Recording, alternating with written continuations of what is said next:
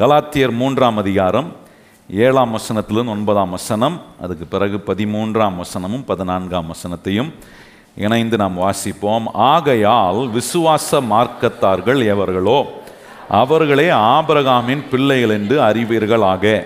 மேலும் தேவன் விசுவாசத்தினாலே புறஜாதிகளை நீதிமான் ஆக்குகிறார் என்று வேதம் முன்னாக கண்டு உனக்குள் சகல ஜாதிகளும் ஆசீர்வதிக்கப்படும் என்று ஆபிரகாமுக்கு சுவிசேஷமாய் முன் அறிவித்து அந்தபடி விசுவாச மார்க்கத்தார் விசுவாசம் உள்ள ஆபிரகாமுடனே ஆசீர்வதிக்கப்படுகிறார்கள். மரத்தில் தூக்கப்பட்ட எவனும் சபிக்கப்பட்டவன் என்று எழுதியிருக்கிறபடி கிறிஸ்து நமக்காக சாபமாகி நியாயப்பிரமாணத்தின் சாபத்துக்கு நம்மளை நீங்களாக்கி மீட்டுக்கொண்டு ஆபிரகாமுக்கு உண்டான ஆசீர்வாதம் கிறிஸ்து இயேசுவினாலே புறஜாதிகளுக்கு வரும்படியாகவும் ஆவியை குறித்து சொல்லப்பட்ட வாக்கு தத்தத்தை நாம் விசுவாசத்தினாலே பெறும்படியாகவும் இப்படி ஆயிற்று. ஆண்டவர் நம்ம கற்றுக் கொடுக்குற ஒன்று அவருடைய ஆசீர்வாதம் நம்முடைய வாழ்க்கையில் எவ்வளோ அவசியமான ஒன்று. இந்த கத்தரின் ஆசீர்வாதம் என்று சொல்லும்போது அதில் நான் ஒன்று முக்கிய மிக அதிகமாக முக்கியப்படுத்துகிறேன் அது என்னென்னா தேவன் நமக்கு கொடுக்குற அவருடைய பலன். இந்த தேவ பலனை வைத்து வாழ்க்கையை வெற்றிகரமாக்கலாம். குடும்பத்தை நீங்கள் நல்லா ஆக்கலாம் உங்கள் வியாபாரத்தை நீங்கள் நல்லா ஆக்க முடியும். நீங்கள் கையிட்டு செய்கிற உங்கள் வேலையின் பிரயாசங்கள் எல்லாவற்றையும் நீங்கள் நல்லா ஆக்க தேவனுடைய பலன் ரொம்ப அவசியம். ஆபிரகாம் எடுத்து பாருங்க. ஆபிரகாமுக்கு ஆண்டவர் பலன் கொடுக்குறார். அது ஒரு ஆசீர்வாதம். அந்த ஆசீர்வாதம் அவங்ககிட்ட இருந்ததுனால தான் நீங்கள் கவனித்து பாருங்க. ஆபிரகாமுடைய சரீரம் செத்து போனதாக இருந்தாலும் அந்த சரீரத்தில் தேவ பலன் அவனுக்கு ஆசீர்வாதமாக வேலை செஞ்சதுனால ஆண்டவர் அந்த வாக்கு தத்துவத்தை அவனுடைய செத்து போன சரீரத்தில் ஆண்டவர் என்ன செய்ய முடிஞ்சுன்னா ஒரு ஈசாக்கை கொண்டு வரக்கூடிய விதத்தில் அவனுடைய சரீரத்தை தேவன் பலனுள்ளதாக மாற்ற அது காரணம் என்ன? கத்தரின் ஆசீர்வாதம் ஆபிரகாமுக்கு ஒரு பலன். அவனுக்கு உண்டாயிட்டு இருந்துச்சு நிறைய பலவீனங்கள். இன்றைக்கு நம்முடைய வாழ்க்கையிலும் பல சூழ்நிலைகள் பலவீனங்கள் இருக்கலாம். ஆனால் இந்த கத்தரின் ஆசீர்வாதம் ஒரு பலனாக வேலை செய்யணும்னா நான் சொல்கிறேன் எல்லா நிலைகளிலும் செய்ய முடியாததை கூட தேவன் கொடுக்கிற அந்த ஆசீர்வாதத்தினால வேலை செய்கிற கத்தர் கொடுக்கும் பலன் இருக்கு பாருங்க. அது என்ன செய்ய வைக்கும்னா நம்மளை செய்ய முடியாததையும் செய்து முடிக்கக்கூடியவர்களாய் கத்தர் நம்மளை மாற்றுவார். எத்தனை பேர் அதை நம்புறீங்க? கத்தரால் அது செய்ய முடியும். அதனால தான் கத்தரின் ஆசீர்வாதம் ரொம்ப வேணும் நமக்கு. தேவனுடைய ஆசீர்வாதம் ஒவ்வொரு நாளும் வேணும். தேவனுடைய பலன் எனக்கு ஒவ்வொரு நாளும் வேணும். இந்த ஆசீர்வாதம்லாம் ஆபிரகாமுக்கு ஆண்டவர் கொடுத்துருக்கிறாருன்னு வேதம் சொல்லுது பாருங்கள் இந்த ஆபிரகாமுக்கு கொடுக்கப்பட்டிருக்கிற ஆசீர்வாதன்றது வெறும் ஆபிரகாமுக்கோ ஈசாக்குக்கோ அல்லது யாக்கோபுக்கோ இஸ்ரேவேல் மக்களுக்கோ யூத மக்களுக்கு மாத்திரமல்ல. இந்த ஆபிரகாமுக்கு சொல்லப்பட்ட எல்லா ஆசீர்வாதங்களும் நமக்குரியது. எத்தனை பேரை கையை உயர்த்தி சொல்கிறீங்க இந்த ஆசீர்வாதம்லாம் யாருக்குரியது? நல்ல சத்தமாக சொல்லுங்கள் இந்த ஆசீர்வாதம்லாம் யாருக்குரியது? இயேசு கிறிஸ்துவின் மூலமாய் எனக்குரியது. கையை உயர்த்தி சொல்லுங்கள் இயேசு கிறிஸ்துவின் மூலமாய் எனக்குரியதாய் மாறுகிறது. அப்போ இந்த ஆசீர்வாதத்தை ஆண்டவர் ஆபரகாமுக்கு கொடுக்கும்போது நீங்கள் கவனிக்கணும் ஆண்டவர் அவன் ஆபிரகாம் ஆசீர்வதிக்கும் போது வெறும் உலக பிரகாரம் மாத்திரம் மாத்திரம் அவனை ஆசீர்வதிக்கலை. அவனை ஆவிக்குரிய விதத்திலும் ஆசீர்வதிக்கிறாரு உலக பிரகாரமான விதத்திலையும் ஆசீர்வதிக்கிறாரு. சமுதாயத்தில் அவன் வாழ்கிற வாழ்க்கை இருக்கு பாருங்க இந்த சோஷியல் லைஃப்ன்றாங்க பாருங்க. சமுதாயத்தில் வாழக்கூடிய வாழ்க்கையும் கத்தர் அவனை ரொம்ப மதிப்புக்குரியவனா கனத்துக்குரியவனா அநேகரால மதிக்கப்படக்கூடிய ஒரு நிலைக்கு கத்தர் அவனை மாற்றுகிறார். நல்லா கவனிக்கணும். இன்னைக்கு அதை தான் நான் கொஞ்சம் முக்கியப்படுத்தி நான் பேச விரும்புகிறேன் ஆண்டவர் நம்முடைய வாழ்க்கையை நம்முடைய குடும்பத்தை நம்ம செய்கிற வேலை நம்ம செய்கிற தொழில் நம்ம எங்கே போகிறோமோ எந்த பட்டணங்களுக்கு போகிறோமோ எப்படி கத்தர் நம்மளை இருக்க விரும்புகிறாருன்னா நான் அந்த சமுதாயத்தில் ஆண்டவரால் நம்ம ஆசீர்வதிக்கப்பட்டவர்கள் என்கிற அந்த நல்மதிப்போட அந்த மரியாதையோட அது ரொம்ப முக்கியம். நீங்கள் கவனிச்சு பாருங்க ஆபிரகாம் போன இடம் எங்கெல்லாம் போய் கூடாரத்தை போட்டானோ ஆபிரகாம் பல பிரயாணங்களை தன் வாழ்க்கையில் செய்கிறான் எத்தனை பிரயாணங்கள் எத்தனை நாடு எத்தனை ஊர் அவன் போய் தன்னுடைய கூடாரத்தை அந்த நாட்கள்லாம் கூடாரம் தான் பாருங்க வீடு கிடையாது. கல் வச்சு கட்டுற வீடுலாம் கிடையாது. அன்னைக்கு கூடாரம் தான். எங்கெங்கெல்லாம் போய் கூடாரத்தை போடுறானோ அங்கெல்லாம் எதிர்ப்பு வந்துச்சு. அவனை பகைத்தவர்கள் இருந்தார்கள் அவனை துரத்த ஆட்கள் வந்தார்கள் அவனுக்கு எதிராக யுத்தம் பண்ண ஆட்கள் வந்தார்கள். ஆனால் சமுதாயத்தில் கத்தரின் ஆசீர்வாதம் அவனுக்கு வேலை செஞ்சதுனால அவனுக்கு யாரெல்லாம் எதிராக இருந்தாங்களோ அவங்க எல்லாம் ஆபரகாமின் சிநேகிதனாய் கத்தர் மாற்றுகிறார். எத்தனை பேர் நீங்கள் நம்புறீங்க அதே ஆசீர்வாதம் என் மேலேயும் இருக்குன்றவங்க கையை உயர்த்தி நமக்கு யாரெல்லாம் இன்னைக்கு பகையாலாக இருக்கிறாங்களோ கத்தர் அவர்களெல்லாம் நம்முடைய சிநேகிதர்களாய் மாற்ற கத்தர் வேலை செய்வார். அன்றைக்கு நல்லா அதை நம்ம விளங்கிக் கொள்ளணும். சமுதாயத்தில் ஆண்டவர் செய்கிற இந்த கிரியைகள் ரொம்ப முக்கியமானது. எக்கேடா நம்ம வாழ்கிறதுக்கு கிறிஸ்தவனாக இருக்கணும்னு அவசியமே கிடையாது. கிறிஸ்தவத்தில் பாருங்கள் இதை ரொம்ப நிராகரிச்சிட்டாங்க. இதை இக்னோர் பண்ணிட்டோம். இந்த சமுதாயத்தில் கத்த நம்மளை நல்மதிப்போட ஆசீர்வாதமாய் ஒரு கிறிஸ்தவ குடும்பம் நம்முடைய குடும்பத்தை பார்க்கும்போது நம்முடைய பிள்ளைங்கள் ஒரு காரியம் செய்யும்போது நம்முடைய குடும்பத்தை சார்ந்தவங்க ஒரு காரியம் செய்யும்போது அதை நல் மதிப்போட நல்ல ஆண்டவர் அதை டிக்னிஃபைடாக ஆக்கக்கூடிய விதத்தில் அவருடைய ஆசீர்வாதத்தை நம்ம மேலே கத்தர் வேலை செய்ய வைக்கிறார். ஆனால் என்ன ஆயிடுச்சுன்னா கிறிஸ்தவ மத்தியில் இந்த ஆண்டவருடைய ஆசீர்வாதம் உலக பிரகாரமான ஆசீர்வாதத்தையும் இந்த சமுதாயத்தில் இந்த சோஷியல் லைஃப்பை ஆண்டவர் ரொம்ப ஆசீர்வாதமாக ஆக்க முடியுன்றதை நம்புறதே இல்லை. எதை நம்புறோம்? ஆவிக்குரிய ஆசீர்வாதம் வேலை செய்தா? ஓகே அதை நம்புகிறேன் ஆவிக்குரிய ஆசீர்வாதமும் வேலை செய்யும். உலக பிரகாரமான ஆசீர்வாதமும் வேலை செய்யும். சமுதாயத்தில் நான் ஆசீர்வாதமாக இருக்கக்கூடிய விதத்திலும் கத்தரின் ஆசீர்வாதம் எனக்கு வேலை செய்யும். எத்தனை பேர் வேலை செய்ய நம்புறீங்க? கண்டிப்பாக வேலை செய்யும். இங்கே உட்காந்து இந்த சபைக்கு வந்து வசனத்தை கேட்குறவங்களா தொடர்ந்து கேட்குறவங்களா இருந்தீங்கன்னா நான் சொன்ன இந்த ஒவ்வொரு காரியத்திலும் கத்தர் உங்களுக்கு அவருடைய ஆசீர்வாதத்தை வேலை செய்ய வைத்து கொண்டே இருப்பார். அது ரொம்ப முக்கியமான ஒன்று. இதை இக்னோர் பண்ணாதீங்க. இதை நான் உங்களுக்கு சொல்லணும் வைங்களேன் நான் தப்பான ஆளாயிடுறேன். எந்த விதத்தில்? சத்தியம் இதெல்லாம் எடுத்து விளக்கி சொல்லக்கூடிய எல்லா சான்றிதழையும் ஆண்டவர் வைத்திருந்தோம். நான் வெறும் ஆவிக்குரிய காரியத்தை மாத்திரம் சொல்லிட்டு உலக பிரகாரமான ஆசீர்வாதம் சமுதாய வாழ்க்கையில் நீங்கள் எப்படி ஆசீர்வாதமாக இருக்கணும்னு வேதம் சொல்லியிருக்க? இதெல்லாம் நான் சொல்ல விட்டுட்டேன்னா நான் தப்பு பண்ணுறேன் சத்தியத்தை முழுமையாக உங்களுக்கு நான் எடுத்து சொல்லலை. எல்லா காரியங்களையும் எடுத்து ஒவ்வொன்றாய் உங்களுக்கு நான் போதிக்கும்படி கத்தர் இந்த சபையில் ஊழியனாக வைத்திருக்கேன் அதை நான் கரெக்டாக செய்ய விரும்புகிறேன் இதை நம்ம அறிந்து கொள்ளும் போது நான் சொல்கிறேன் கரெக்டாக கத்தரின் ஆசீர்வாதம் ஆவிக்குரிய விதத்திலையும் வேலை செய்யும் உலக பிரகாரமான காரியத்திலையும் வேலை செய்யும்.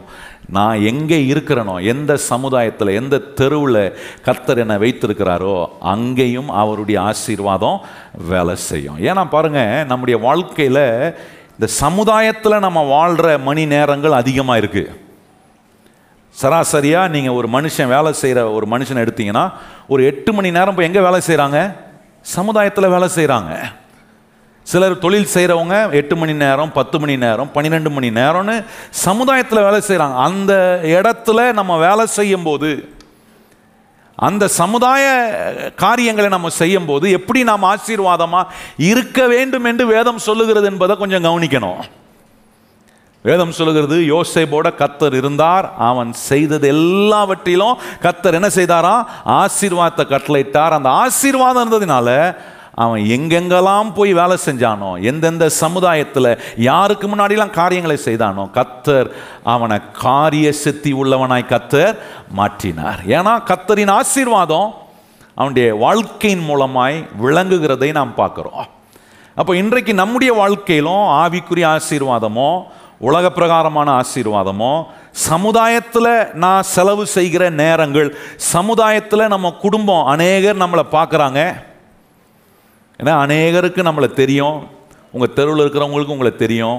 ஏன்னா உங்களை சுற்றி இருக்கிறவங்களுக்கு உங்களுக்கு தெரியும். இப்படி அநேகர் உங்களை தெரிஞ்சு வச்சுருக்கிறவங்க மத்தியில் நீங்கள் வாழ்கிற உங்கள் சமுதாயமாக வாழ்க்கை எப்படி இருக்கணும்னா கத்தரால் ஆசீர்வதிக்கப்பட்டு நல் மதிப்போட நல்ல நிலையில் தாழ்வான நிலையில் அல்ல கையேந்திர நிலையில் அல்ல அங்கே எங்கேயும் போய் என்ன இதை கேட்டுக்கிட்டு அதை கேட்டுட்டு இருக்கிற நிலை அல்ல சண்டை போட்டுட்டு இருக்கிற ஒரு நிலை அல்ல சமுதாயத்தில் ஒரு கிறிஸ்தவ குடும்பம்னா எப்படி நல்மதிப்போட கத்தர் இருக்க வைக்க என்ன செய்கிறார் என்பதை நாம் அறிந்து கொள்ள வேண்டியது ரொம்ப அவசியம். எத்தனை பேர் அப்படி இருக்கணும்னு விரும்புகிறீங்க சமுதாயத்தில் எப்படி வேணால் இருந்துட்டு போகிறோம் பாஸ்டர் அப்படின்னு இருக்கீங்களா யாராவது? உங்களை பார்க்குறவங்க கிறிஸ்தவன்னு சொல்லும்போது என்ன சொல்லணும்னா இவங்க ஆராதிக்கிற கடவுள் இவங்களை ஆசீர்வதிக்கிறாரு. என்கிற அடையாளத்தோடு நான் வாழணும்னு விரும்புகிறேன்றவங்க கையை உயர்த்தி ஆண்டவரை மகிமைப்படுத்துங்க. பார்ப்போம் எத்தனை பேர் அப்படி இருக்கணும் விரும்புகிறீங்க நீங்கள் நடந்து போனால் சொல்லணும் இவன் கிறிஸ்தவங்க. ஆனால் சிலருக்கு வேற மாதிரி சொல்கிறாங்க தெரியுமா? இவங்களாம் ஒரு கிறிஸ்தவங்களா அப்படின்றதெல்லாம் சொல்கிறதுக்கு ஆட்கள் இருக்க தான் செய்கிறாங்க அது ஏன்னா சமுதாயத்தில் கத்தர் நம்ம மூலமாக அப்படி ஆசீர்வாதத்தை எப்படி வேலை செய்ய வைக்க விரும்புகிறார் என்கிற கண்ணோட்டத்தையும் அதை புரிந்து கொள்ளக்கூடிய விஷயங்களை நாம் அறிந்து கொள்ளாததுனாலே எப்படி வேணாலும் வாழலாம். அப்படி கிடையாது. சமுதாயத்தில் நல் மதிப்போட நம்ம வாழணும்னு கத்தர் விரும்புகிறார் எத்தனை பேர் நீங்கள் விரும்புகிறீங்க அதை? ஆமென். உங்கள் குடும்பத்தை குறித்து சொல்லணும்னா நல்லதை சொல்கிறது தான் இருக்கணும். உங்களை குறித்து கை நீட்டி ஒன்று சொல்கிறாங்களா சிலருக்கு என்ன பயணம் அவன் கண்ணு போட்டுற போது இவன் கண்ணு போட்டு எவன் கண்ணு போட்டாலும் ஒன்றும் ஆகாது. சமுதாயத்தில் நான் ஆசீர்வாதமாக இருக்க கத்தர் எல்லா அனுகூலத்தையும் எனக்கு செய்வார். எத்தனை பேர் கையை உயர்த்தி சொல்கிறீங்க எல்லா கண்ணும் பட்டுட்டோம். எல்லா கண்ணும் பட்டாலும் எனக்கு ஒன்றுமே ஆகாது. ஏன்னா என் மேலே கண்ணு வைத்திருக்கிற ஒரு கத்தர் இருக்கிறார். அவர் என்ன இந்த சமுதாயத்தில் ஆசீர்வாதமாக இருக்க வழிகளை எனக்கு கற்றுக் கொடுக்குறார். எப்படி செய்கிறாரு அதை கொஞ்சம் இன்னைக்கு உங்களுக்கு நான் காண்பிக்க விரும்புகிறேன் அப்போ பாருங்கள் ஆண்டவர் எப்படி விரும்புகிறாருன்னா ஆவிக்குரிய விதத்திலும் ஆசீர்வதிக்கப்படணும் உலக பிரகாரமான வாழ்க்கையில ஆசீர்வதிக்கப்படணும் நீங்கள் வாழ்கிற சமுதாயத்தில் உங்கள் குடும்பம் எப்படி இருக்கணும்? நல் மதிப்போடு இருக்கணும். பக்கத்தில் பார்த்து சொல்லுங்க. கத்தர் என்ன விரும்புகிறாரு ஆவிக்குரிய ஆசீர்வாதமும் இருக்கணும். உலக பிரகாரமான ஆசீர்வாதமும் இருக்கணும். சமுதாயத்தில் நல் மதிப்போட வாழணும். இதுதான் ஆண்டவுடைய விருப்பம். இந்த தேவ விருப்பத்தை அவருடைய ஆசீர்வாதத்தை வேலை செய்ய வைத்து எப்படி அதை செயல்படுத்துறாரு? அதான் இன்னைக்கு நான் உங்களுக்கு காண்பிக்க விரும்புகிறேன் இன்றைக்கி உங்கள் குடும்பம் பிரச்சனை அல்லது குடும்பத்தில் என்ன சேர்ந்து இருக்க முடியாமல் பிரிந்து இருக்கிற நிலைகள் இருந்தால் இதெல்லாம் நம்ம இன்னைக்கு கேட்கும்போது அதை எப்படி கத்தர் சரி செய்ய வழிகளை வைத்திருக்கிறார் என்பதை நம்ம அறிய போகிறோம் அதுக்கு ஆதியா முதலாம் அதிகாரம் வாங்க. எப்படி இதை சரி செய்கிறாருன்றத ஆரம்பத்துலேருந்தே முதல்ல போய் கற்றுக்குவோம் ஏன்னா என்ன கொடுத்தாருன்னு தெரிஞ்சாதான் என்ன இழந்தான் என்ன கொ- கொடுத்ததை எப்படி இழந்தான் அந்த இழந்ததை எப்படி திருப்பி அவங்ககிட்ட கொடுக்கறதுக்கு ஆண்டவர் என்ன செஞ்சார்? இதெல்லாம் அறிந்து கொள்ளும் போது தான் ஆவிக்குரிய வாழ்க்கையிலும் ஆசீர்வாதமாக இருக்க முடியும். உலக பிரகாரமான வாழ்க்கையிலும் ஆசீர்வாதமாக இருக்க முடியும். சமுதாய வாழ்க்கையிலும் சமுதாயத்தில் வாழ்கிற நம்முடைய குடும்பமும் நல்மதிப்போடு இருக்க கத்த நமக்கு உதவி செய்வார். எல்லா வகையிலும் நான் செல்வ செழிப்போட இருக்கணும். எத்தனை பேர் வாயத்திறந்து சொல்கிறீங்க எல்லா விதத்திலும் நான் எப்படி இருக்கணும்? நல்லா சொல்லுங்கள் ஒன்றும் பயப்பட வேணாம். சிலருக்கு பயம் ஐயோ இந்த வார்த்தை சொல்லலாமா? ஓவராகுது நம்ம லைஃபுக்கு அதனால தான் ஒன்றும் வரமாட்டுது. தப்பு தப்பாக எல்லா விஷயத்தையும் புரிஞ்சு வச்சுக்கிறனால ஐயோ செல்வ செழிப்பா. அது ரொம்ப ஒரு மாதிரி சிலருக்கெலாம் அலர்ஜி ஆகிடும் ஒரு மாதிரி. சிலருக்கெலாம் ப்ரான் சாப்பிட்டா அலர்ஜி ஆகிடும் பார்த்துருங்களா அது மாதிரி இந்த மாதிரி வார்த்தை கேட்டால் ஒரு மாதிரி அலர்ஜி அப்படியே உடம்புலாம் ஒரு மாதிரி சிலுக்கும். என்ன செலுத்தாலும் அலர்ஜிக்கு சரியான மாத்திரையை போட தான் வசனத்தோட வரேன்.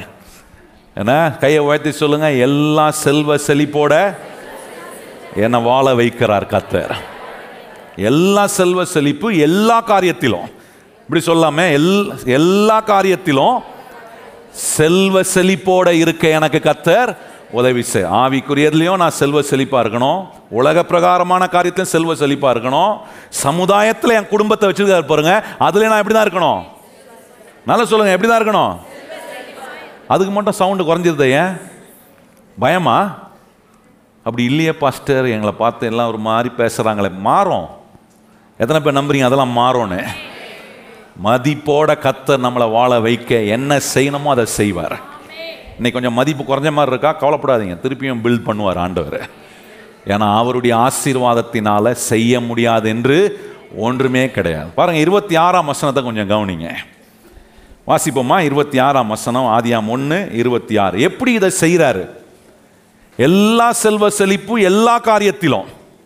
அந்த வார்த்தை ரொம்ப முக்கியம். செல்வ செழிப்பை மாத்திரம் பிடிச்சிக்கூடாது அந்த செல்வ செழிப்பு எல்லா காரியங்களிலும் ஆவிக்குரிய வாழ்க்கையில் நம்முடைய கேரக்டரில் நம்முடைய குடும்பத்தில் சமுதாயத்தில் நம்ம வாழ்கிற வாழ்க்கையில் இது எல்லாத்துலேயும் நம்ம செல்வ செழிப்பாக இருப்பதுக்கு என்ன செய்யணும்? அதுன்றதை கொஞ்சம் நம்ம கவனிக்கணும். வாசிப்போமா? இருபத்தி ஆறாம் வசனத்தை வாசிப்போம். பின்பு தேவன் நமது சாயலாகவும் நமது ரூபத்தின்படியாகவும் மனுஷனை உண்டாக்குவோமாக. அவர்கள் சமுத்திரத்தின் மச்சங்களையும் ஆகாயத்து பறவைகளையும் மிருக ஜீவன்களையும் பூமி அனைத்தையும் பூமியின் மேல் ஊறும் சகல பிராணிகளையும் ஆள கடவார்கள் என்றார் நல்லா கவனிக்கணும். இப்போ ஒரு வேலை நடக்குது இங்கே. தேவன் இப்போ ஒரு வேலை செய்கிறார் என்ன வேலை செய்கிறாருன்னா மனுஷனை உண்டாக்கணும்னு தீர்மானிக்கிறார். ஏற்கனவே தீர்மானிச்சிட்டாரு. தீர்மானிச்சதை செயல்படுத்துறாரு. செயல்படுத்தும் எப்படி செயல்படுத்துறாருன்னா அவருடைய சாயலாகவும் அவருடைய ரூபத்தின்படி மனுஷன் என்ன பண்ணுறாரு உண்டாக்குறார். உண்டாக்கின பிறகு மனுஷனுக்காக எல்லாவற்றையும் ஏற்கனவே உண்டாக்கி வச்சிட்டாரு. நீங்கள் ஆண்டோடைய சிருஷ்டிப்பில் கவனிச்சிங்கன்னா கடைசியாக ஆண்டவர் உண்டாக்கின படைப்பதுனா மனுஷன். அதுக்கு முன்னாடி மனுஷனுக்கு வேண்டிய எல்லாவற்றையும் உண்டாக்கினார். உண்டாக்கி வைத்த பிறகு இப்போ ஆண்டவர் உண்டாக்கின மனுஷன் என்ன என்னவா இருக்கணும்னு விரும்புகிறாரு அதுதான் ரொம்ப முக்கியமான விஷயங்க ஆண்டவர் மனுஷனை உண்டாக்கிட்டு அவருடைய சாயல் அவருடைய ரூபத்தில் உண்டாக்கிட்டு இப்போ சொல்கிறாரு அவன் எல்லாத்தையும் ஆண்டு இருக்க வேண்டும் என்பதுக்காக மனுஷனை உண்டாக்குனாராம். நல்லா கவனிக்கணும். எத்தனை பேர் நம்புறீங்க? எல்லாவற்றையும் படைத்தவர் கத்தர் தான் அப்படின்றத எத்தனை பேர் நம்புறீங்க? அதில் யாருக்கா சந்தேகம் இருக்கா? ஆண்டவர் படைப்பாளி இல்லை. அப்படின்னு யாருக்கா சந்தேகம் இருக்கா? எத்தனை பேர் நம்புறீங்க? அவர் தான் படைப்பாளி அவர் தான் சிருஷ்டிகர் என்று எத்தனை பேர் நம்புறீங்க? இப்போ ஆண்டவர் எல்லாவற்றையும் உண்டாக்கிட்டார். உண்டாக்கி முடித்த உடனே அவர் உண்டாக்கினதை கொண்டு வந்து அவருடைய சாயல் உண்டாக்கப்பட உண்டாக்கப்பட்ட மனுஷன் கொண்ட கொண்டு வந்து ஆளும்படி அவன்கிட்ட கொடுக்குறாரு. இப்போ இந்த ஆண்டு கொள்ளுங்கள் என்றார் என்று சொல்லியிருக்கிற இந்த ஆண்டு கொள்ளுங்கன்றது ஆங்கிலத்தில் பார்த்தீங்கன்னா டொமினியன் வருது. அது பல வார்த்தைகளை உபயோகப்படுத்துகிறாங்க அது என்ன சொல்கிறாங்கன்னா ரூல் பண்ணுறது அப்படி இல்லைன்னா மேனேஜ் அப்படின்னா நிர்வாகம் செய்யும்படி மனுஷன் கையிலும் கொடுத்தாரு. அப்படி இல்லைன்னா கேர்டேக் அப்படின்னா பராமரிப்பதுக்காக மனுஷன் கையில் கொண்டு வந்து கொடுத்தாரு. இன்னொரு வார்த்தையும் உபயோகப்படுத்துகிறாங்க ஸ்டூவர்ட்ஷிப்ன்றாங்க என்ன சொல்கிறாங்க உக்கரான காரணாக இருப்பதுக்காக அவன் கையில் கொண்டு வந்து கொடுத்தாரு. ஆனால் இது எல்லாவற்றுக்கும் மேலாக ஆழக்கடவான் என்று சொல்லி ஆண்டவர் அவன்கிட்ட கொடுக்கும்போது என்ன எண்ணத்தோடு கொடுக்குறாருன்னா நான் எப்படி எல்லாவற்றையும் உண்டாக்கி இதுக்கு எல்லாவற்றுக்கும் நான் தான் எப்படி ஓனராக இருக்கிறேனோ அது போல் இப்போ உண்டாக்கின ஆண்டவர்னா உன் கையில் கொண்டு வந்து கொடுக்குறேன். நீ இதை எல்லாவற்றிலும் ஓன் பண்படி ஓனர்ஷிப்போட நீ இதை ஆண்டு ஆளணுன்றதுக்காக கத்தர் கொடுக்குறாரு. நல்ல கவனிங்க கத்துடைய பிள்ளைகளை. இப்போ என்ன பிரச்சனைனா இந்த ஓனர்ஷிப்பு ஆண்டவர் கொடுக்குறாரு பாருங்கள் அதை தான் பிசாசு உடைப்பதுக்கு பல விதத்தில் வருவான். பக்கத்தில் பார்த்து சொல்லுங்க ஆண்டவர் என்ன பண்ணியிருக்கிறாரு? பக்கத்தில் பார்த்து சொல்லுங்க ஆண்டவர் என்ன கொடுத்துருக்கிறாரு? ஓனர்ஷிப்பு டைட்டானிக் ஷிப் இல்லை. அது உடஞ்சிரும். நான் சொல்ல புரியுதா? அது நடுக்கடலில் உடஞ்சிரும். ஆனால் இந்த ஓனர்ஷிப்பை ஆண்டவர் கொண்டு வந்து நம்மக்கிட்ட கொடுத்துருக்கிறார். ஏன் கொடுத்தாரு? ஏன் கொடுத்தாரு? அவர் எதெல்லாம் உண்டாக்குனாரோ அவர் பார்க்குறாரு நான் உண்டாக்குனதை ஆள்வதுக்கு ஏன் சாயல்லையும் ஏன் ரூபத்தில் இருக்கிறவன் தான் ஓனராக இருக்கணும் அப்படின்றதுக்காக ஓனர்ஷிப்பை கொண்டு வந்து கொடுக்குறாரு. இப்போ பிசாசு பாருங்க அவன் என்ன பண்ணுறான் மனுஷன் அதெல்லாம் தனக்கு உரிமை பாராட்ட தன்னுடையதென்று அவன் உரிமை பாராட்ட தேவன் கொடுக்கறதெல்லாம் அவன் உரிமை பாராட்டி வாழக்கூடாது என்பதுக்காக அவனை கடைசி வரைக்கும் அடிமையா கடைசி வரைக்கும் அவனை வந்து ஆளக்கூடியவனாய் இராதபடிக்கு என்னென்னலாம் செய்யணுமோ அதை பிசாசு செய்கிறான். இப்போ என்ன செஞ்சான் பிசாசு? ஆண்டோ கொண்டு வந்து ஆள கடவான் என்று அவன் கையில் ஓனர்ஷிப்பை கொடுத்தாரு. கொடுத்த உடனே இப்போ பிசாசு சர்ப்பத்தின் ரூபத்தில் வந்து ஏவாளை வஞ்சித்து ஏவாள் மூலமாக ஆதாம் வஞ்சிக்கப்பட்டு ஆண்டவர் புசிக்கக்கூடாதுன்னு சொன்ன கனியை புசித்து தேவனுக்கு கீழ்ப்படியாமல் போனது நிமித்தமாக பாவம் உள்ளே வந்த உடனே இப்போ இந்த ஓனர்ஷிப் என்ன ஆயிடுச்சுன்னா கை மாறிடுச்சு. இப்போ நல்லா கவனிக்கணும் ஓனர்ஷிப் கை மாறிடுச்சுல்ல? ஆண்டவர் இந்த ஓனர்ஷிப் கை மாறின உடனே அமைதியாக இல்லை? நல்லா கவனிங்க. ஆண்டவர் பரவாயில்ல ஓனர்ஷிப் கை மாறிச்சு அமைதியாக இருந்திருக்கலாமே. ஆனால் அவரால் அமைதியாக இருக்க முடியும். ஏன்னா யாரு அதை ஆண்டு கொள்ளணும்னு அவர் விரும்பினாரோ அவன் கையிலேருந்து பிசாசு பிடிங்கிட்டான உடனே ஆண்டவர் அமைதியாக இல்லாமல் அதுக்கு ஒரு பதிலடி கொடுக்குறாரு பாருங்க. ஆதியா மூன்றாம் அதிகாரத்தில் கவனிச்சு பாருங்க. பதினைந்தாம் வசனத்தில் அதுக்கு பதில் சொல்கிறார் வாசிப்போமா? ஆதியா மூன்றாம் அதிகாரம் பதினைந்தாம் வசனம். வாசிப்போம். உனக்கும் ஸ்திரீக்கும் உன் வித்துக்கும் அவள் வித்துக்கும் பகையை இப்போ கவனிங்க ஆண்டவர் சொல்கிறார் உனக்கும் அவளுக்கும் பகையை உண்டாக்குவேன். உன் வித்துக்கும் அவள் வித்துக்கும். நல்லா கவனிங்க. ஆணுக்கு தான் வித்து இருக்கு பெண்ணுக்கு வித்து கிடையாது. ஆனால் இங்கே என்ன சொல்லுதுன்னா உன் வித்துக்கும் அவள் வித்துக்கும். இப்போ ஆண்டவர் என்ன பண்ணுறார் அமைதியா இல்லை. இந்த ஆளுகை கை மாறின உடனே ஆண்டவர் அமைதியா இல்லை. நான் சொல்றேன் இன்னைக்கும் ஆண்டவர் அமைதியா இல்லை. நம்ம ஆளுகையை நம்ம உபயோகப்படுத்தலைன்னா கத்தர் அமைதியா இருக்க மாட்டார். இப்படிப்பட்ட வசனங்களை நம்மளை கேட்க வைத்து நமக்கு ஆண்டவர் உண்டாக்கி இருக்கிற மீட்பின் மூலமாய் தேவன் நமக்கு கொடுத்துருக்க ரட்சிப்பின் மூலமா நமக்கு ஒன்றை ஞாபகப்படுத்திக்கிட்டே இருப்பார். என்னன்னா நம்மளை வெறும் பாவத்திலிருந்து மாத்திரம் விடுவிக்க இயேசுநாதர் வரல. இயேசுநாதர் பாவத்திலிருந்தும் விடுவிக்க வந்தார். எல்லாவற்றையும் மறுபடியும் நம்ம கையில் கொடுப்பதுக்காகவும் அவர் வந்தார். எத்தனை பேர் விசுவாசிக்கிறீங்க? ஏன்னா வெறும் பாவத்தில் தான் விடுக்க விடுவிக்க இயேசு வந்தாருன்னா அது அது அது ரொம்ப முக்கியமானது. அதோட நிறுத்திடக்கூடாது. அப்படின்னா அவர் செய்ய நினைச்ச வேலையை ரொம்ப சிறுசாக்கிடுறோம். ரொம்ப மட்டம் படுத்திடுறோம் பாவத்திலிருந்து விடுவிக்க வந்தார். அதோடு கூட மற்ற எல்லாவற்றையும் கொடுப்பதுக்காக மற்ற எல்லா மற்ற எதெல்லாம் நான் இழந்தனோ அது எல்லாவற்றையும் கொடுப்பதுக்காக. இப்போ இவர்கிட்ட சொல்ற இப்போ இங்கே சொல்கிறார் ஆண்டவர் உன் வித்துக்கும் அவள் வித்துக்கும் அப்படின்னும் போது அங்கேயே ஆண்டவர் சொல்கிறார் அவனுக்கு ஒரு பரிசுத்த பிறப்பு இருக்குன்றத சொல்கிறார் தேவகுமாரன் என்னுடைய குமாரன் கண்ணின் வயிற்றில் பிறப்பதுக்கு உண்டான பரிசுத்த பிறப்பை அங்கே சொல்லி காட்டுவதுக்காக தான் உன் வித்துக்கும் அவள் வித்துக்கும் சொல்கிறாரு இது மனுஷ வித்துனால வரக்கூடியதில்ல. தேவனே தம்முடைய தேவகுமாரன் அனுப்புகிறார். அதனால அவள் வித்துல நீ அந்த க- கண்ணின் வயிற்றில் உருவாகிற தேவகுமாரன் வெளியே வந்து அடுத்த பகுதி பாருங்க. இங்க பரிசுத்த பிறப்ப சொல்லிட்டு வெளியே வரப்போகிற இயேசு கிறிஸ்து என்கிற தேவகுமாரன் அவர் உன் தலையை நசுக்குவார். நீ அவர் குதிங்காலை நசுக்குவாய் என்றார். இப்ப என்ன சொல்றார்? வரப்போகிற மெஸ்ஸையா? இந்த முதல் விஷயத்தை யாருக்கு சொல்றாருன்னா பிசாசுக்கு கொடுக்குற இன்ஃபர்மேஷனை பிசாசை ரொம்ப சந்தோஷப்பட்டுறாத. நான் கொடுத்த ஆளுகையை நான் கொடுத்த ஓனர்ஷிப்பை நீ அவங்ககிட்ட இருந்து பிடுங்கிட்ட. என்ன நீயே வச்சுக்கிட்டு என்ஜாய் பண்ணணும்னு நினைக்காத. என்னுடைய குமாரனை நான் அனுப்புகிறேன் என் குமாரன் மெஸ்ஸாயாவா ரட்சகரா இந்த உலகத்துக்கு வந்து ஜனங்களை தங்கள் பாவங்களிலிருந்து அவர் ரட்சிப்பார். ரட்சிக்கிறது மாத்திரமல்ல பாவத்திலிருந்து விடுவித்து எதை நீ அவங்ககிட்ட புடுங்கினியோ ஆதாம் கிட்ட இருந்து நீ நீ அந்த ஓனர்ஷிப்பை கை அதை கை மாற்றுவதற்காக இரட்சகராகிய இயேசு கிறிஸ்து இந்த உலகத்துக்கு வருவார் என்று சொல்ற ஒரு செய்தியை ஆண்டவர் அங்கேயே சொல்லி வச்சிருக்கிறாரு பாருங்க.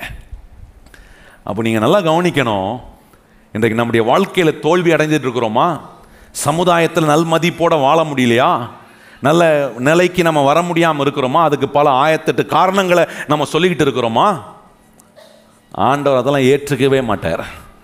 என்ன நமக்கு காட்டுறாரு? நான் உன்னை மீட்டவர் நான் உன் கூட இருக்கிறேன். உனக்கு ரட்சிப்பை கொடுத்த தேவன் நான் உன் கூட இருக்கிறேன். அந்த மீட்போட ரட்சிப்போட இன்னொன்னையும் செய்திருக்கிறாரு. அந்த ஓனர்ஷிப்பையும் கத்த நம்மகிட்ட கொடுத்துருக்கிறார். கையை உயர்த்தி சொல்லுங்க. என்னை மீட்டு எனக்கு ரட்சிப்பை கொடுத்து அதோடு கூட எனக்கு இப்போ ஓனர்ஷிப்பையும் கத்தர் என்ன பண்ணியிருக்கிறாரு? கொடுத்துருக்கிறார். இப்போ கேள்வி அதை நான் உபயோகப்படுத்துறேனா? அல்லது அதை நான் எப்படி உபயோகப்படுத்த முடியும்? பாருங்கள் மனுஷங்கிட்ட அவருடைய சாயல் உண்டாக்கப்பட்ட மனுஷங்கிட்ட கொண்டு வந்து அவர் உண்டாக்கின எல்லாவற்றுக்கும் அவனை பார்த்து சொல்கிறார் நீ ஓனர்ஷிப் எடுத்துக்கப்பான்றாரு.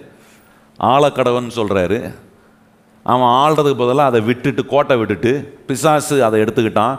ஆண்டவர் அமைதியாக இல்லை. அவன் கையிலிருந்து மறுபடியும் நம்மளை மீட்டெடுப்பதுக்காக கல்வாரி சிலுவையில் வந்து நமக்காக ஜீவனை கொடுத்து சாபத்திலிருந்து நம்மளை மீட்டு கொண்டு பாவத்திலிருந்து நம்மளை விடுவித்து இன்றைக்கு இயேசுவை ஆண்டவராக நம்ம வைத்திருக்க அவருடைய ரட்சிப்பை நம்ம கொடுத்து இப்போ சொல்கிறார் இதெல்லாம் உனக்கு இருக்கோனா உன்னை மறந்துடாது. அது கூட இன்னொன்று வருது. என்னென்னா ஓனர்ஷிப்பை உபயோகப்படுத்துகிற ஒரு விசேஷமான கிஃப்டை கத்தர் நம்ம கொடுக்குறார். ஆனால் இந்த ஓனர்ஷிப்பை நம்ம உபயோகப்படுத்துகிறோமா நிறைய பேருக்கு அந்த எண்ணமே வர பாருங்கள் என்ன? எல்லாவற்றிலும் ஆளக்கூடிய ஒரு நிலையில் தோல்வியில் ஜெயத்தை ஆளும்படி ந நஷ்டத்தில் வெற்றியை ஆளும்படி நான் எங்கெங்கெல்லாம் நான் இதை என் வாழ்க்கையில் சில நன்மைகளை இழந்தனோ அதே இடத்துல நான் மறுபடியும் நல்ல விஷயங்களை நான் ஆதாயம் பண்ண முடியும் என்கிற எண்ணமே வரமாட்டதுன்னா காரணம் இன்னும் இந்த ஓனர்ஷிப்புன்ற ஐடியாவே வரலன்னுன்றதுக்கு அதுவே ஒரு அறிகுறி. பாருங்க இதை வர வைக்கிறதுக்கு இதை உபயோகப்படுத்துகிறதுக்கு ஆண்டவர் மனுஷனை உண்டாக்கும் போது என்ன செஞ்சாருன்னு கொஞ்சம் பாருங்க. ஆதியாம் ரெண்டாம் அதிகாரம் ஏழாம் வசனத்தை கவனிச்சு பாருங்க. ஆதியாம் ரெண்டாம் அதிகாரம் ஏழாம் வசனம். தேவனாகிய கத்தர் மனுஷனை பூமியின் மண்ணினாலே உண்டாக்கி ஜீவ சுவாசத்தை அவன் நாசிலே ஊதினார். மனுஷன் நல்லா கவனிங்க. இப்போ பாருங்க மனுஷனை உண்டாக்கிட்டு அவனுக்கு அவருடைய சுவாசத்தை அவனுக்கு ஊதுறாரு. ஊதுன உடனே அவன் என்ன வேணாம் ஜீவ ஆத்துமா ஆன உடனே அவனுக்கு ஒன்று தெரியுது. என்னோட ஒருத்தர் பேசுறாரு இந்த தெய்வம் பேசுற தெய்வம்ன்றது அவனுக்கு தெரியுது. அதோட கூட இன்னொன்னையும் தெரிய வைக்கிறாரு. அவனை ஜீவ ஆத்துமாவா ஆக்கிட்ட உடனே இன்னொன்னையும் காட்டுறாரு. நீயும் என்ன போல பேசலாம்பான்னு காட்டுறாரு. எப்படிப்பட்ட ஒரு அற்புதத்தை அவனுக்கு காட்டுறாரு பாருங்க. அவனை ஜீவ சுவாசத்தை ஊதி தம்முடைய சுவாசத்தை அவன் நாசியில் ஊதி அவனுக்கு ஜீவ ஆத்மாவை கொடுத்த உடனே இப்போ இந்த சரீரம் என்ன ஆகுதுன்னா அந்த இந்த சரீரத்தில் அவன் வாழ ஆரம்பிக்கிறான். மாம்ச சரீரத்தில் வாழும்போது அவன் பார்க்குறான் ஆண்டவர் பேசுறாரு. பேசுகிற ஆண்டவருக்கு அவன் மறுபடியும் அவன் ம- அவன் பிரதியுத்தரம் கொடுக்குறான். இப்போ இவனுக்கு ஒன்று தெரியுது அவரை அவர் பேசுறது போலவே நானும் பேசுகிறேன்னு மற்ற எந்த சிருஷ்டிப்பும் பேசலையே. அப்போ கவனிச்சு பாருங்க மீட்டு ரட்சித்து அந்த ஓனர்ஷிப்பை நான் உபயோகப்படுத்துகிறதுக்கு ஆண்டவர் எனக்கு வைத்திருக்கிற வழி என்னன்னா அவர் எப்படி எல்லாவற்றையும் பேசி உண்டாக்குறாரோ என்னையும் அந்த ஆளுகையை அந்த ஓனர்ஷிப்பினுடைய உரிமையை நான் உரிமை பாராட்டுறதுக்கு ஆண்டவர் என்ன சொல்கிறாருன்னா நீ ரட்சிக்கப்பட்டிருக்கிற மீட்கப்பட்டிருக்கிற இப்போ நான் நீ ஆளும்படி அந்த ஆளுகையை பிசாசின் கையிலேருந்து எடுத்து உன் கையில் கொடுத்துருக்கிற என்பதை அறிந்து வாயத்திறந்து நீ பேசுன்றாரு. இப்போ இங்கே பேசுறதுல தான் கோளாறு ஏற்படுது. ஏன்னா ஆண்டவர் வாயத்திறந்து பேசும்போது தப்பாக பேச மாட்டார்.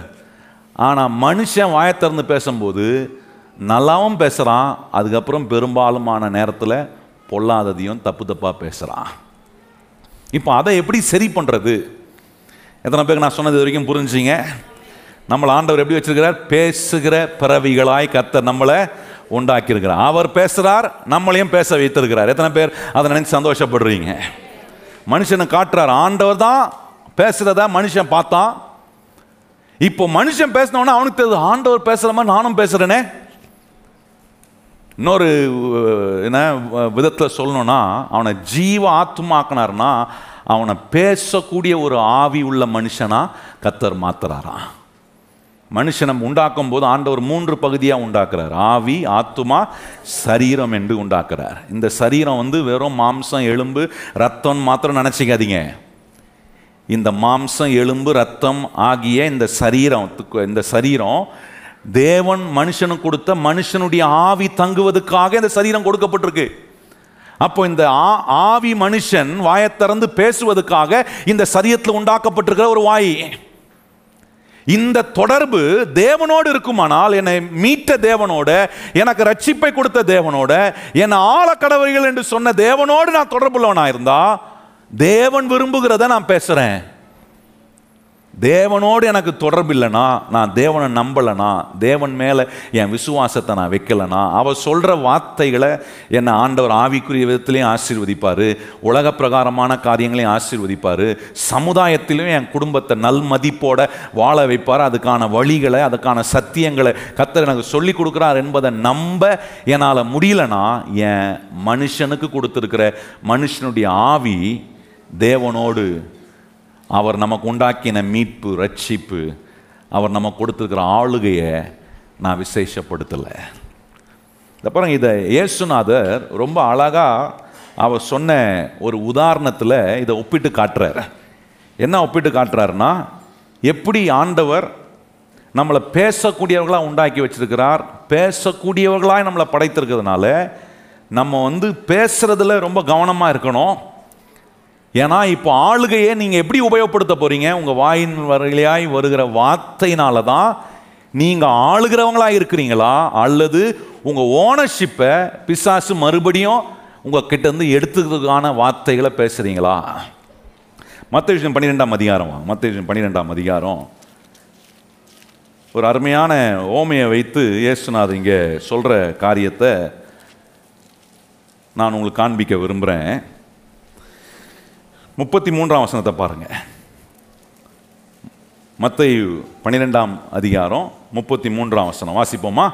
மரம் நல்லது என்றால் அதன் கனியும் நல்லது என்று சொல்லுங்கள். மரம் கெட்டதென்றால் அதன் கனியும் கெட்டதென்று சொல்லுங்கள். மரமானது அதன் கனியினாலே இப்போ என்ன சொல்கிறார் ஒரு மரத்தை காட்டிட்டு சொல்கிறாரு மரம் எப்படி நல்ல மரம் கெட்ட மரம்ன்றது தெரிஞ்சுக்கிறதுக்கு. அதுக்கப்புறம் மனுஷனுக்கு வராரு. இப்போ முதல்ல மரத்துலேருந்து ஆரம்பிக்கிறார். அதுக்கப்புறம் பேசுகிற மனுஷங்கிட்ட இருக்கக்கூடிய காரியத்தை சொல்கிறாரு. இப்போ மரம் எப்படி நல்லதுன்னு தெரியும்? அதில் வர கனியை வச்சு நல்லா இனிப்பாக இருந்தால் அந்த மரம் என்ன மரம்? இனிப்பு மரம். என்ன? அது கசப்பான கனியை கொடுத்துச்சுன்னா அது கசப்பு மரம் நல்ல மரம் இல்லை அப்படின்றத கனியின் மூலமாக அறிந்து கொள்ளலாம். அடுத்த வருஷம் சொல்கிறாரு பாருங்க விரியன் பாம்பு குட்டிகளே நீங்கள் பொல்லாதவர்களாய் இருக்க நலமானவைகளை எப்படி பேசுவீர்கள்? இருதயத்தின் நிறைவினால் வாய் பேசும். இப்போ நல்லா கவனிங்க. இருதயத்தின் நிறைவினால் வாய் பேசும்னா இங்கே என்ன பொருளை கொண்டு வந்து காட்டுறாரு? இந்த இருதயம் பம்ப் பண்ணும்போது அந்த இருதயத்தில் இருக்கிற எல்லா பிளட் வெசல்ஸ்லையும் என்ன பண்ணணும்னா அந்த பிளட் அந்த இருதயம் பம்ப் ஆனோன்னு அப்படியே பாய்ந்து போவோம் பாருங்க. அப்படி போகிறதுனால தான் இந்த சரீரம் என்ன இருக்குது சரீரத்துக்கு என்ன இருக்குது நல்லா சொல்லுங்கள் என்ன இருக்குது உயிர் இருக்கு. இங்க இருக்கிற எல்லா சரீரத்துக்கும் உயிர் இருக்கா? கொஞ்சம் நல்லா செக் பண்ணீங்க. சிலர் உயிர் ஒரு மாதிரி இருக்கா? ஊசலாடிட்டு இருக்குதா? உயிர் இருக்கா? ஏன்னா இந்த சரீரத்தில் இருக்கிற இந்த இருதயம் அது பம்ப் பண்ண உடனே அதில் கனெக்டட் ஆகிருக்கிற எல்லா வெசலுக்குள்ளேயும் ரத்தம் பாய்ந்து ஓடுது பாருங்க. அது போல ஆண்டவர் சொல்றாரு இந்த மனுஷனுக்கு தேவன் கொடுத்துருக்கிற மனுஷனுடைய ஆவி எப்படி இந்த சரீரத்துக்கு இருதயம் மையமாக இருக்கிறதோ? அது போல இந்த சரியத்துக்கே மையமா இருக்கிறது மனுஷனுக்கு தேவன் கொடுத்திருக்கிற மனுஷனுடைய ஆவி. அந்த ஆவி உள்ள ஒரு மனுஷனா இருக்கிற நம்ம எல்லாரையும் ஆண்டவர் எப்படி வச்சிருக்கிறாருன்னா பேசக்கூடியவர்களாய்.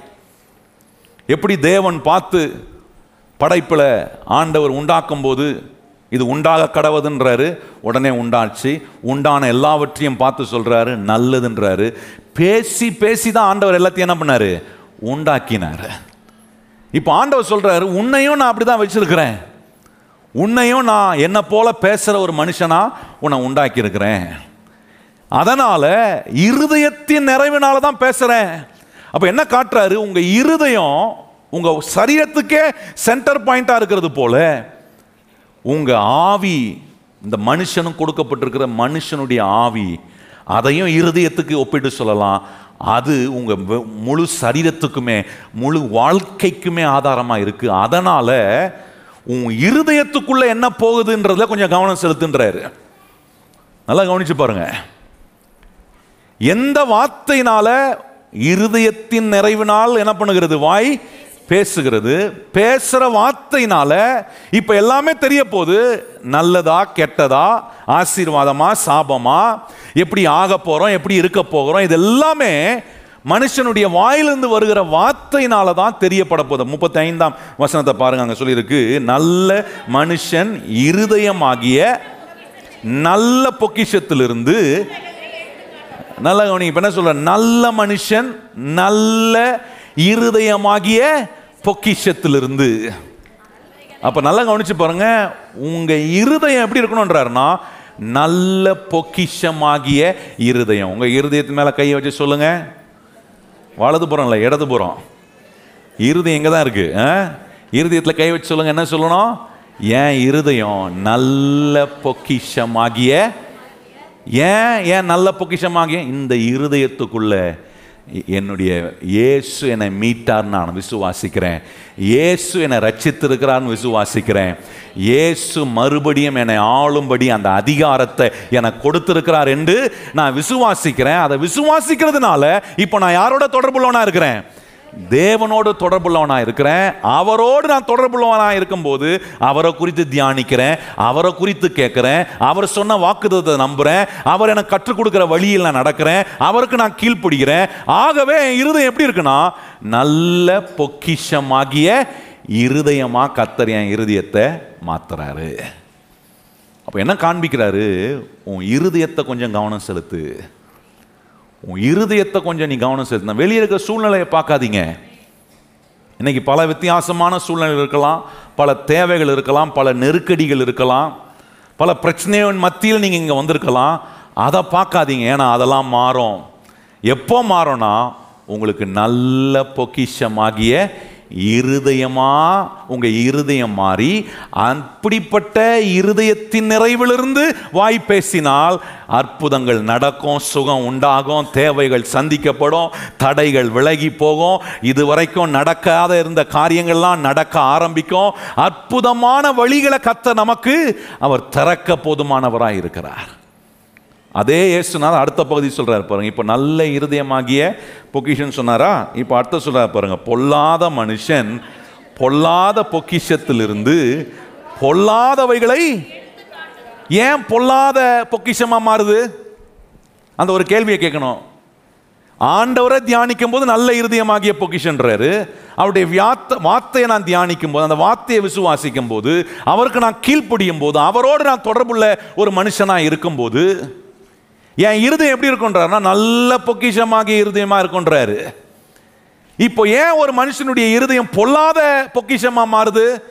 ஏன்னா அந்த மனுஷன் இருதயத்தை எதில் எதில் நம்பிக்கை வைக்கிறானா பயத்தையும் கவலையும் அவிசுவாசத்தையும். தேவன் இதை சொல்லியிருந்தா இல்லை இப்படி ஆகாது. ஒரு வேளை இப்படி நடக்காமல் போயிடுச்சுன்னா ஒருவேளை ஆண்டவர் கைவிட்டார்னா? இதை எல்லாத்தையும் ஆண்டவர் எதுக்கு கொண்டு வந்து கம்பேர் பண்ணுறாருன்னா பொல்லாத இருதயமாகிய பொக்கிஷம். பொல்லாத பொக்கிஷன்றாரு. அந்த பொல்லாத பொக்கிஷம் என்ன செய்யுதுன்னா எல்லா தீமையும் எல்லா குறைபாடுகளையுமே அது தியானிக்குது. என்ன கேட்குறேன் என்ன பார்க்குறேன் என்ன பேசுகிறேன் ரொம்ப முக்கியங்க. எதை நான் தியானிக்கிறேன் எதை நான் வாசிக்கிறேன் இது எல்லாமே முக்கியம். ஏன்னா இது எல்லாமே நல்ல இருதயமாகிய பொக்கிஷமாக்க போதா அல்லது பொல்லாத பொக்கிஷமாக்க போதா? அந்த காரியத்தை தீர்மானித்து நிர்ணயம் பண்ண வேண்டியது நம்முடைய வேலை. ஏன் அது நம்முடைய வேலைனா அடுத்த வசனம் பாருங்கள் அதுக்கு சொல்லுது பதில். அங்கே சொல்கிறார் முப்பத்தாறு முப்பத்தி ஏழு பதில் பாருங்கள் மனுஷன் பேசும். இப்போ புரியுதா? இப்போ ஏன் முப்பத்தஞ்சாம் வசனம் ரொம்ப முக்கியம்? நல்ல இருதயமாகிய பொக்கிஷமாக இருக்கணும்னா நல்லதை தியானிக்கணும். எதில் நல்லது இருக்குது ஆண்டுடைய வார்த்தையில் நல்லது இருக்குது இப்படி பிரசங்கம் பண்ணுற நேரத்தை வந்து உட்காந்து கேட்குறதுல நல்ல விஷயங்கள் இருக்குது ஜோம் பண்ணும்போது நல்ல விஷயங்களை ஆண்டவர் நமக்கு தியானிக்க உதவி செய்கிறாரு இதெல்லாம் நான் தியானிக்கும் போது விசுவாசம் வருது. ஆண்டவர் மேலே அதிக நம்பிக்கை வருது. என்ன வேணால் நடக்கட்டும். ஆண்டவர் எல்லாத்தையும் பார்த்துக்கொள்வார். அவர் எனக்கு வெற்றியை கொடுப்பார். அவர் என் தேவைகளை சந்திப்பார். என்னை கைவிடவே மாட்டார். எத்தனையோ ஆபத்தில் காத்தவர் என்னை இன்றைக்கும் காக்க வல்லவரா. ஏன்னா இப்போ இருதயம் நல்ல காரியங்க தியானிக்குது. பொல்லாத பொக்கிஷமான இருதயமாக இருந்துச்சுன்னா அது கெட்டதையே தியானிக்குது. சுகம் கிடைக்குமான்னு தெரில சீக்கிரம் போய் சேர்ந்துரும் போல இருக்கு. இவங்கெல்லாம் விட்டு போயிடுவேன். அதுக்குள்ளே என்ன செய்கிறதுன்னு தெரியலையே. இதுங்க இப்போவே அடங்கா பிடாரியாக இருக்குது நான் போன பிறகு எப்படி இருக்க போதுங்களோ அப்படின்னு நீங்கள் நினச்சிங்கன்னா காலத்துக்கு முன்னாலே போனாலும் போயிடுவீங்க. நல்ல நீடித்து ஆண்டவர் உங்களை வைத்திருக்கிற எல்லாவற்றையும் நீங்கள் செய்து பரிபூரணமாய் உங்கள் வேலையை முடித்து நீங்கள் போனோன்னா உங்கள் இருதயம் எப்படி இருக்கணும்? நல்ல பொக்கிஷமாக இருக்கணும். பக்கத்தில் பார்த்து சொல்லுங்கள் நம்ம இருதயம் ஒரு நல்ல பொக்கிஷம். பக்கத்தில் பார்த்து சொல்லுங்கள் நம்ம இருதயம் ஒரு நல்ல பொக்கிஷம். இந்த பொக்கிஷத்தை பத்திரப்படுத்துறீங்களா? நான் வந்து இங்கே உங்களுக்கு ஒரு பொக்கிஷம் கொடுக்கணும்னு வச்சிங்க ஒரு பாக்ஸ் மாதிரி பண்ணி. என்ன அதில் உள்ள எல்லாம் இது வரைக்கும் நீங்கள் பார்க்காத என்ன ரூபீஸ் எல்லாம் போட்டு ரூபாய் இல்லை ரூபீஸ்னால் கல் என்ன விளையேற விளையேற பெற்ற கல். இது வரைக்கும் நீங்கள் பார்த்துருக்குற மாட்டீங்க அந்த மாதிரி கலர் கல்லாம் போட்டு எல்லாம் வர்றவங்களுக்கெல்லாம் டப்பா டப்பாவாக கொடுக்குறேன்னா எப்படி இருக்கும் இந்த இடம் யோசித்து பாருங்க. விடிய விடிய கூட்டம் இருந்தது தான் இருக்கும். நான் சொல்றது புரியுதா? அதெல்லாம் கொடுக்குறேன்னா அதை எப்படி வச்சுருப்பீங்க? உங்களுதையும் பத்திரப்படுத்துவீங்க. எவன் கையில் இன்னொன்று பிடுங்களான்றதையும் கவனம். ஏன்னா அவ்வளோ பத்திரம் ஏன்னா உள்ள என்ன இருக்கு? எல்லாம் விலை மதிக்க முடியாது. ப்ரஷியஸ் ஆண்டவர் சொல்கிறார் உன் இருதயம் அப்படி இருக்கணுன்றாரு உன் இருதயத்தை காத்துக்கொள். எல்லா காவலோடு உன் இருதயத்தை என்ன பண்ணு? காத்துக்கொள். அதிலிருந்து ஜீவ ஊற்று புறப்படும். வாழ்க்கைக்கான சகல நன்மையும் வாழ்க்கையில் நீங்க எப்படிலாம் ஆளணுமோ அந்த ஆளுகை எப்படி வரும்னா இந்த இருதயம் பொல்லாப்பா இருந்துச்சுன்னா மனுஷனுக்கு கொடுத்திருக்கிற இந்த மனுஷனுடைய ஆவி தேவனோடு தொடர்பு இல்லாம தேவன் உங்களை மீட்டு இருக்கிறார் உங்களை ரட்சித்து இருக்கிறார் ஆளக்கூடிய அதிகாரத்தை கொடுத்திருக்கிறார் என்கிற சிந்தனையே வரல நான் நான் கேட்கிறேன் எப்படி பாவத்தை ஜெயிக்க முடியும்? எப்படி சாபத்திலிருந்து வெளியே வர முடியும்? பாவத்தில் ஜெயிப்பதுக்கான ஆளுகையை கத்தர் கொடுத்திருக்கிறார். சாபத்தை ஜெயிப்பதுக்கான ஒரு ஆளுகையை கத்தர் எனக்கு கொடுத்திருக்கிறார். என் தோல்வியை வெற்றியாக மாற்றுகிற ஆளுகையை கத்தர் எனக்கு கொடுத்திருக்கிறார் என்கிறத நான் விசுவாசிக்கலனா நான் எப்படி ஜெயிக்க முடியும்? பிசாசு எவ்வளோ தந்திரமானவன் பாருங்க. இந்த ஆளுகையை இந்த ஓனர்ஷிப்பை நம்ம கிட்ட இருந்து கை மாத்துறதுல அவன் மிக குறிக்கோளோட இருக்கிறான். எங்கெல்லாம் பிரச்சனை வரும்னு கொஞ்சம் கவனிச்சு பாருங்க. உரிமை பாராட்டுற இடத்துல பிரச்சனை வரும். பிசாசு எப்போவுமே அந்த உரிமை நம்மக்கிட்ட இருந்து போடுங்க. நமக்குண்டானதை நாம் ஆதாயம் பண்ணாதபடிக்கு எல்லா விதத்திலும் அதை தடுப்பதுக்கான காரியங்களை பிசாசு செய்கிறான். இப்போ சொல்கிறார் பாருங்க முப்பத்தாறாம் வசனம். இப்போ என்ன மாதிரி இருதயமாக இருக்க போது நீங்கள் தீர்மானிக்கணும்? ஏன்னா உங்கள் இருதயத்துக்குள்ளே அனுப்புகிற வேலையை நீங்கள் தான் செய்கிறீங்க உங்கள் சிந்தனையை உபயோகப்படுத்துகிறீங்க உங்கள் கண்ணை உபயோகப்படுத்துறீங்க உங்கள் காதை உபயோகப்படுத்துகிறீங்க உங்கள் வாயை உபயோகப்படுத்துகிறீங்க இது எல்லாத்தையும் உபயோகப்படுத்தி நீங்கள் தான் உங்கள் இருதயத்துக்குள்ளே என்ன பண்ணுறீங்க அனுப்புறீங்க. தேவனே அனுப்புகிறான்னு சொல்லாதீங்க. அது தேவன் அனுப்புறது. நம்ம தான் அனுப்புகிறோம் அனுப்பும்போது அது நல்ல இருதயமாகிய பொக்கிஷமா அல்லது பொல்லாத பொக்கிஷமா இருக்கா? அதை மாற்றணும் அதை மாற்றலைன்னா அது நாங்கள் நம்மக்கிட்ட தான் இருக்குது பிரச்சனை. அது ஆண்டவரே செய்வார்னு நீங்கள் எதிர்பார்க்காதீங்க.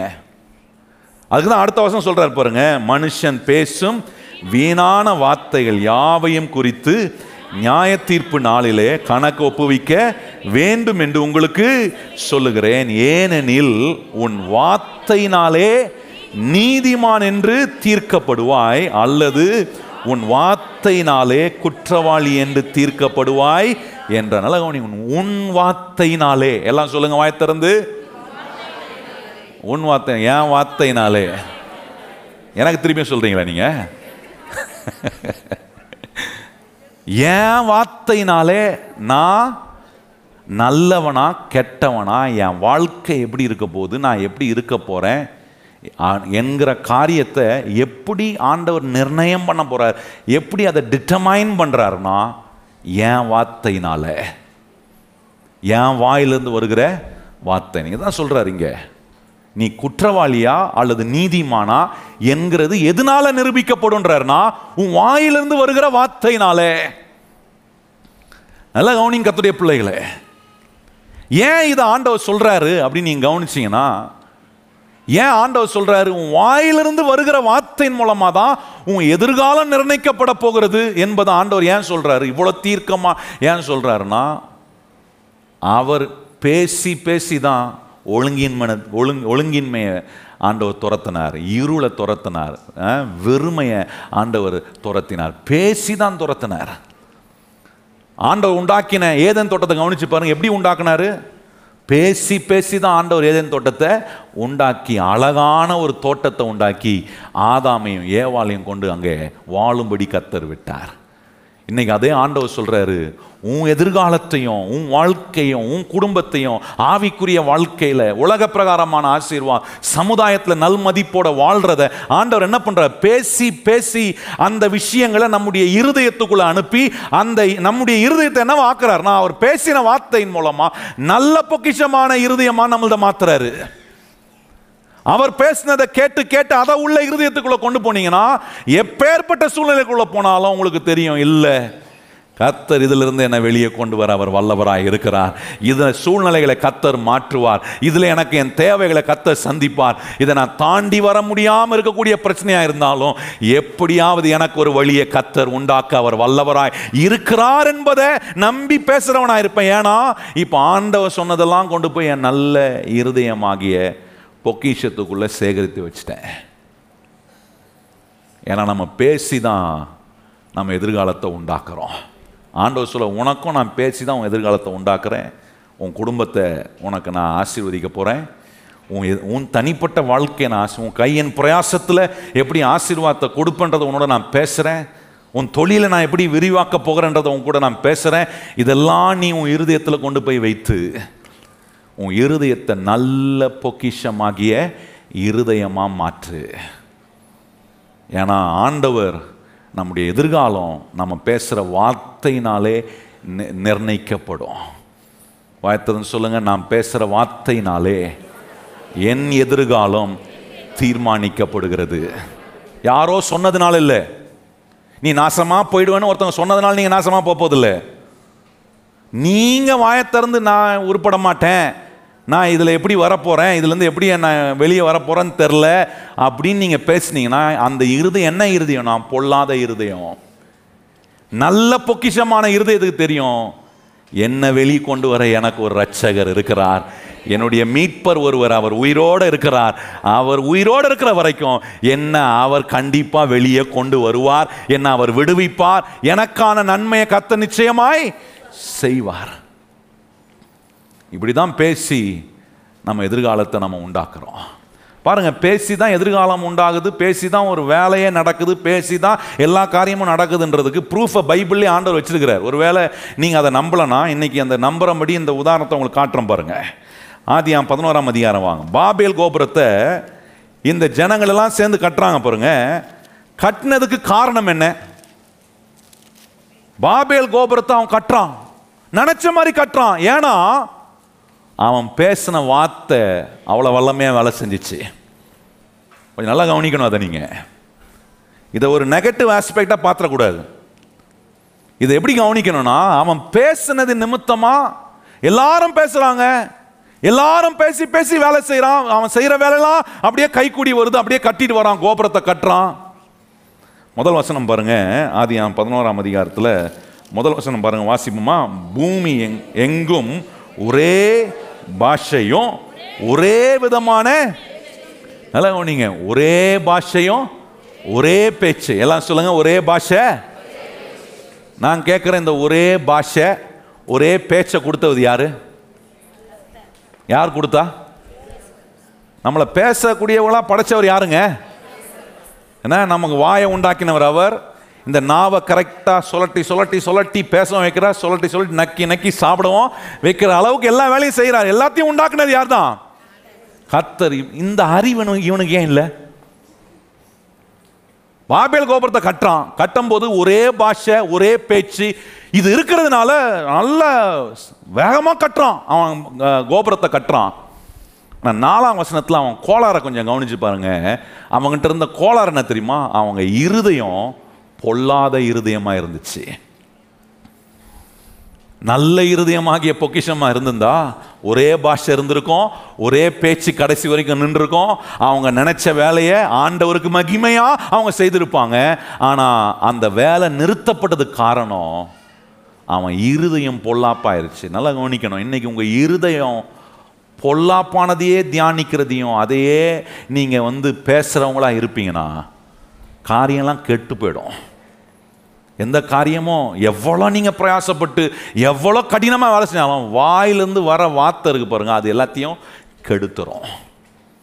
பாருங்கள் நாலாம் வசனத்தில் பாருங்களேன் அங்கே என்ன சொல்கிறாரு பாருங்க பின்பு பின்னும் அவர்கள் நாம் பூமியின் மீதெங்கும் சிதறி போகாதபடிக்கு நமக்கு ஒரு நகரத்தையும் வானத்தின் அளவு சிகரமுள்ள ஒரு கோபுரத்தையும் கட்டி நமக்கு பேர் உண்டாக பண்ணுவோம் வாருங்கள் என்று சொல்லி கொண்டார்கள். இப்போ எங்க என்ன இப்போ இந்த இந்த மாதிரி பேசுறவனுடைய இருதயம் நல்ல இருதயமா ஒரே பாஷையை கொடுத்தவர் ஆண்டவர் ஒரே பேச்சை கொடுத்தவர் ஆண்டவர். ஆனால் இவன் என்ன சொல்றான்? நம்ம எங்கேயும் சிதறி போகாதபடி நமக்கு ஒரு பேர் உண்டாக நமக்கு நாமே பேர் உண்டாக்கி கொள்ள. இதெல்லாம் பிசாசு போடுறேன் ஏன் போடுறான்? தேவன் கொடுத்திருக்கிற அந்த உரிமை அந்த ஆளக்கூடிய அந்த ஓனர்ஷிப்பை உடைப்பதுக்காக நம்முடைய இருதயத்தை பொல்லாத இருதயமாக மாற்றக்கூடிய சிந்தனைகளை நம்ம மனசுக்குள்ளே போட்டு அதை இருதயத்துக்குள்ள அனுப்புகிறோம் இவன் என்ன சொல்லியிருக்கணும்? ஒரே பாஷையை கொடுத்து ஒரே பேச்சை கொடுத்துருக்கிறாரு இந்த தேவனோடு இன்னும் கொஞ்சம் நெருங்கி பேச. இந்த கோபுரம் கொஞ்சம் உதவியாக இருக்கும்னு நினச்சி கட்டியிருந்தா அது நல்ல இறுதின்னு சொல்லலாம். நம்ம கற்ற கோபுரத்தின் நிமித்தமா இந்த ஒரே பேச்சையும் ஒரே பாஷையும் கொடுத்த இந்த தேவனுக்கு புகழ்ச்சியும் மகிமையும் உண்டாகுமே என்று சொல்லியிருந்தா அதை நல்ல இறுதின்னு சொல்லியிருக்கலாம். ஆனால் இவன் என்ன சொல்கிறான் ஆண்டவர்லாம் தேவையில்லை எனக்கு பேர் வரணும். ஆண்டவரை நினைச்சாக்குறோம் எதுவுமே செய்ய முடியாதபடிக்கு நமக்கு ஒரு கோபுரத்தை கட்டணும். இது என்ன புத்தி? ஆண்டவர் இல்லாமல் எனக்கு நன்மை நடக்குமா? ஆண்டவர் இல்லாமல் என் வாழ்க்கை உயருமா? ஆண்டவர் இல்லாமல் நான் எதுலயா சித்தி பெற முடியுமா? என் ஆண்டவர் என்னோடு இருப்பதனால நான் வளர்ந்து கொண்டே இருக்கிறேன். எத்தனை பேர் கையை உயர்த்தி சொல்றீங்க? என் ஆண்டவர் என்னோடு இருக்கிறதுனால நாளுக்கு நாள் நான் விரிவடைந்து கொண்டே இருக்கிறேன். சிறுகி போகல நான் பெருகி கொண்டே இருக்கிறேன். ஏன்னா கத்தர் என் கூட இருக்கிறார். இப்போ இந்த உதாரணம் பாருங்க. வாயிலிருந்து வருகிற வார்த்தை சரியானதா இருக்கணும்னா அது சரியானதா இருக்கணும்னா இருதயம் சரியானதா இருக்கணும். இருதயம் சரியானதா இல்லைன்னா வார்த்தைகள் சரியா இருக்காது. வார்த்தை சரியில்லைனா வாழ்க்கையும் சரி இருக்காது. வேலை நின்றோம் வேலை கெட்டுறோம் எல்லா பிரயாசமும் வீணா போயிடும். ஆறாம் வசனத்துல வாசித்து பாருங்க அங்கே சொல்றாரு தேவன் பார்க்குறாரு இவங்க எல்லாம் ஒன்றாயிட்டானுங்க ஒரே பாஷை பேசுறாங்க. என்ன இவன் நினைச்சதை செஞ்சிருவாங்க? அதனால இவன் இருதயம் பொல்லாப்பா இருக்கே. இவன் பொல்லாத இருதயம் உள்ள பொக்கிஷத்திலிருந்து இந்த வார்த்தைகளை பேசுகிறான் எனக்கு நான் பேரை உண்டாக்கிக்க எனக்கு ஒரு கோபுரத்தை கட்ட.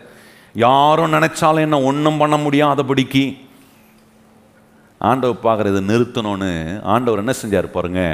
நான் உட்காந்து வாசித்தப்போ எனக்கு ஆச்சரியமாக இருந்துச்சு. ஆண்டவர் நினச்சிருந்தா அந்த கோபுரத்தை கட்டுற செங்கலோ மண்ணோ சிமெண்ட்டையோ நிறுத்தியிருக்கலாமே. இல்லை யோசித்து பாருங்க நிறுத்திருக்கலாம்ல. அவரால் நிறுத்த முடியாதா? ஆனால் அவர் அதை நிறுத்தலை. ஏன்னா அவருக்கு தெரியும் சிமெண்ட்டு மண் எல்லாம் இருந்து அதை நிறுத்தினா அதனால் ஒரு பிரயோஜனம் கிடையாது. இவன் வாயிலிருந்து வர வார்த்தை புரியாதபடி ஆக்கிட்டான் வேலை நிற்கணும் அவருக்கு தெரியும். அப்போ நல்லா கவனம் இதில் நமக்கு என்ன உதாரணம் நமக்கு விளங்குதுன்னா இந்த வாயிலிருந்து வருகிற வார்த்தைகள் பொல்லாத இருதயத்திலிருந்து நிறைவிலிருந்து பேசுகிற வார்த்தையாக இருக்கணும் அது தாறுமாறாக இருக்கும். தாறுமாறாக பேசுகிற வார்த்தைகள் வாயிலிருந்து நான் நான் சொல்கிறேன் வாழ்க்கையும் எப்படி தான் இருக்கும். தாறுமாறாக தான் இருக்கும். நல்ல இருதயத்திலிருந்து பேசுகிற வார்த்தையாக இருந்தால் நான் சொல்கிறேன் கத்துடைய பிள்ளைகளே அது உங்களை நாளுக்கு நாள் கட்டும். ஆண்டவர் விரும்புகிற விதமாக நீங்கள் கட்டப்படுவீங்க. உங்களை சமுதாயத்தில் கட்டுவார். உருவாக்குவார் அழகுபடுத்துவார். உங்கள் குடும்பத்தை கத்தர் சமுதாயத்தில் நர்மதிப்போட உங்கள் கையின் பிரயாசத்தில் கத்தர் நிறைவே கட்டளை. ஏன்னா இருதயம் எப்படி இருக்குன்னா நல்ல பொக்கிஷமாகிய இருதயத்திலேருந்து வாயத்திறந்து பேசிக்கிட்டே இருக்கிறேன். என் வேலைக்கு போகும்போது பேசுகிறேன் என் குடும்பத்தில் இருக்கும்போது பேசுகிறேன் நான் என் தொழிலை செய்யும் போது பேசுகிறேன் நான் பட்டணங்களுக்கு பிரயாணம் பண்ணி போகும்போது அப்படிப்பட்ட வார்த்தைகளை பேசுகிறேன் ஆகவே கட்டுறாரு என் ஆண்டவர் அருமையாக கட்டுறாரு. அவர் இடிக்கலை என்னை அவர் கட்டுகிறார். பக்கத்தில் பார்த்து சொல்லுங்கள் நம்முடைய ஆண்டவர் நம்மளை கட்டுகிறவர். பில் பண்ணுறவர் சொல்லுங்கள் நல்லா வாயத்திறந்து என்ன பண்ணுறாரு பில் பண்ணுறார் இடிக்கிறவர் அல்ல நம்மளை அவர். பில் பண்ணுறவர் கற்றவர் அழகுபடுத்துகிறவர் சமுதாயத்தில் நற்மதிப்பை ஆண்டவர் நமக்கு ஏற்படுத்தி கொடுக்குறாரு. இன்றைக்கு நம்ம செக் பண்ண நம்முடைய இருதயம் எப்படி இருக்குது உங்கள் இருதயத்திலிருந்து வரக்கூடிய வார்த்தைகள் உங்களுக்கு காட்டிரும். உங்கள் இருதயம் நல்ல பொக்கிஷமாகிய இருதயமா? இல்லை பொல்லாத பொக்கிஷமாக இருக்கா? ஆண்டவர் ஒரு சாம்பிளே காட்டுறாரு பாருங்க. ஆதியம் ரெண்டாம் அதிகாரம் எட்டாம் வசனத்துலேருந்து பன்னிரெண்டாம் வசனம் வரைக்கும் வாசித்தீங்கன்னா ஆண்டவர் அழகான ஏடன் தோட்டத்தை உண்டாக்கி அதில் எப்படி கனிகளை வைத்து என்ன ஜீவ கனியையும் ஆண்டவர் புசிக்கக்கூடிய கனியும் புசிக்கக்கூடாத கனியும் வைத்து எல்லாம் அழகான விதத்தில் உண்டாக்கி பதினோராம் வசனத்தில் கவனிச்சிங்கன்னா பொன் விளைகிற பூமியை ஆண்ட உண்டாக்குனார். என்ன பொண்ண- என்ன விளைவிக்கிற பூமியை? பொண்ணு இருக்கிற பூமி இல்லை பொண்ணு பதினோராம் வசனத்து முடிவில் சொல்கிறார் பொன் விளைகிற பூமி. பன்னிரெண்டாம் வசனத்தில் ஆரம்பம் சொல்கிறார் பொன் நல்லது என்று சொல்கிறார் நல்லதுன்றார். அந்த பொன் விளைகிற பூமி பொன் நல்லது. அப்படின்னா என்ன காட்டுறாரு? மனுஷன் நம் வாழ்க்கையில் அவன் ஆவிக்குரிய விதத்தில் நிறைவாக இருக்கணும். உலக பிரகாரமான வாழ்க்கையில் நிறைவாக இருக்கணும். சமுதாயத்தில் அவன் வாழ்கிற அவனுடைய சமுதாயத்தில் அவனுடைய குடும்பம் நல்லா இருக்கணும். எல்லா நிறைவோடும் இருப்பதற்காக ஆண்டவர் ஆதாமை கொண்டு போய் அவர் உண்டாக்கின சகல நிறைவுள்ள ஏதேன் தோட்டத்தில் வைத்தார். அந்த உரிமையை அவன் இழந்து வெளியே வருவதற்கான வேலை எப்படிதான் செய்கிறான் நல்லா கவனிங்க கத்துடைய பிள்ளைகளை. ஆண்டவர் எப்படி உண்டாக்கினார்? எல்லா நிறைவில் மனிதன் வாழ்வதற்காக உண்டாக்கினார். அதனால தான் மனுஷனால் குறைவு ஏற்படும் போது அவனால் சந்தோஷமாக இருக்க முடியல. குறை வரும்போது பிரச்சனைகள் வரும்போது வேதனையும் அது தவிப்பையும் கஷ்டத்தையும் ஒரு மனுஷனுக்கு ஏற்படுது. ஏன்னா மனுஷன் ஆண்டவர் அப்படி இருக்கும்படி உண்டாக்கலை. அது வரும்போது அது பலவிதமான மன உளைச்சலையும் வருத்தத்தையும் என வேதனையை நமக்கு அளிக்குது. ஏன்னா மனுஷனை எப்படி உண்டாக்கினார்னா அவர் ஏதேன் தோட்டத்தை உண்டாக்கி அவனை எல்லா நிறைவிலும் எல்லா விதமான ஆசீர்வாதத்தையும் அவனுக்கு அங்கே வச்சு அவனை அங்கே வாழும்படி கத்தர் ஆதாமையும் ஏவாளையும் உண்டாக்கினார். அதுக்கு எதிராக எது நடந்தாலும் அவனுடைய வாழ்க்கையில் அவனுக்கு திருப்தியே வராது. அவனால் சந்தோஷமாக இருக்க முடியாது. நான் சொல்கிறேன் கத்துடைய பிள்ளைகளே இப்படிப்பட்ட சிந்தனைகள் நமக்கு வருதா? குறைவன் வரும்போது புலம்புறதை நிறுத்திட்டு இல்லை இந்த குறைவில் நான் இருப்பது உம்முடைய சித்தம் அல்ல. இந்த தோல்வியில் நான் இருப்பது உடைய சித்தம் அல்ல. எத்தனை பேர் அப்படி சொல்றீங்க? நீங்க தோத்துட்டே இருக்கிறது ஆண்டுடைய சித்தமா? மிதிப்பட்ட இடத்துல மிதிப்பட்டுட்டே இருக்கிறது ஆண்டுடைய சித்தமா? நான் சொன்னேன் ஒருத்தர் என்ன பேசினா இருப்பாங்க சொன்னேன் இந்த மாதிரி எனக்கு வந்து அடி மேலே அடிப்படுது ஒருவேளை ஆண்டவர் என்னை வந்து சோதித்து இதுதான் தேவ சித்தம் போல இருக்கு. நான் சொன்னேன் இப்படி பேசாதீங்க.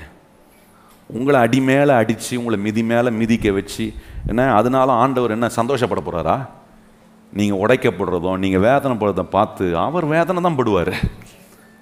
அதனால் வாயிலிருந்து வருகிற வார்த்தைகளை கரெக்டாக பேசுங்க. உங்கள் வாயிலிருந்து வார்த்தைகள் வெளியே வரும்? அதுக்கு வல்லமை இருக்குது உலகத்திலேயே வல்லமையான ஒரு என்ன சக்தி இருக்குன்னா அது உங்கள் வாயிலிருந்து வருகிற வார்த்தையில் கத்தர் வச்சிருக்கிறாருன்னு சொன்னேன். அவசரம் எனக்கு இதெல்லாம் நம்பிக்கை இல்லை அப்படின்னாரு.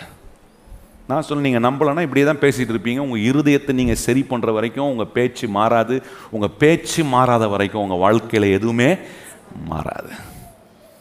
சிலர்லாம் அப்படி தான் என்ன நடந்தாலும் தோல்வி நடந்தாலும் ஆண்டவருக்காக எல்லாத்தையும் சகித்து கொள்கிறேன் இது போயிடுச்சு அது போயிடுச்சு எல்லாம் போயிடுச்சு. ஆண்டவர் சித்தம் போல் இதெல்லாம் போகுது.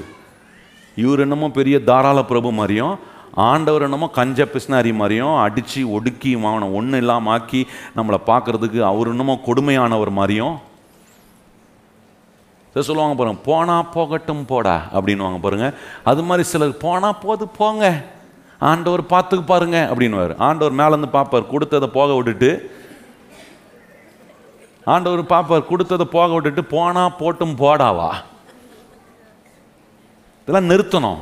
இருதயத்தை நல்ல பொக்கிஷமாகிய இருதயமா மாற்றணும் பக்கத்தில் பார்த்து சொல்லுங்க நம்ம இருதயம் நல்ல பொக்கிஷமாகிய இருதயம். ஆளும்படி ஓனராக இருக்கும்படி ஓனர்ஷிப்பை கத்தர் கொடுத்துருக்கிறார். என்ன பார்த்தா சொல்கிறீங்க பாஸ்டர் இருக்கிற வீட்டிலேயே நான் வந்து ஒரு மாதிரி தான் இருக்கிறேன். நான் போய் ஓனரா அப்படின்னு நினச்சிங்கன்னா நீங்கள் எந்த காலத்துலேயும் ஓனராகவே ஆக முடியவே முடியாது. எந்த நிலையில் இருந்தாலும் கத்தர் கொடுத்துருக்கிற உரிமையை நான் பயன்படுத்துவேன்.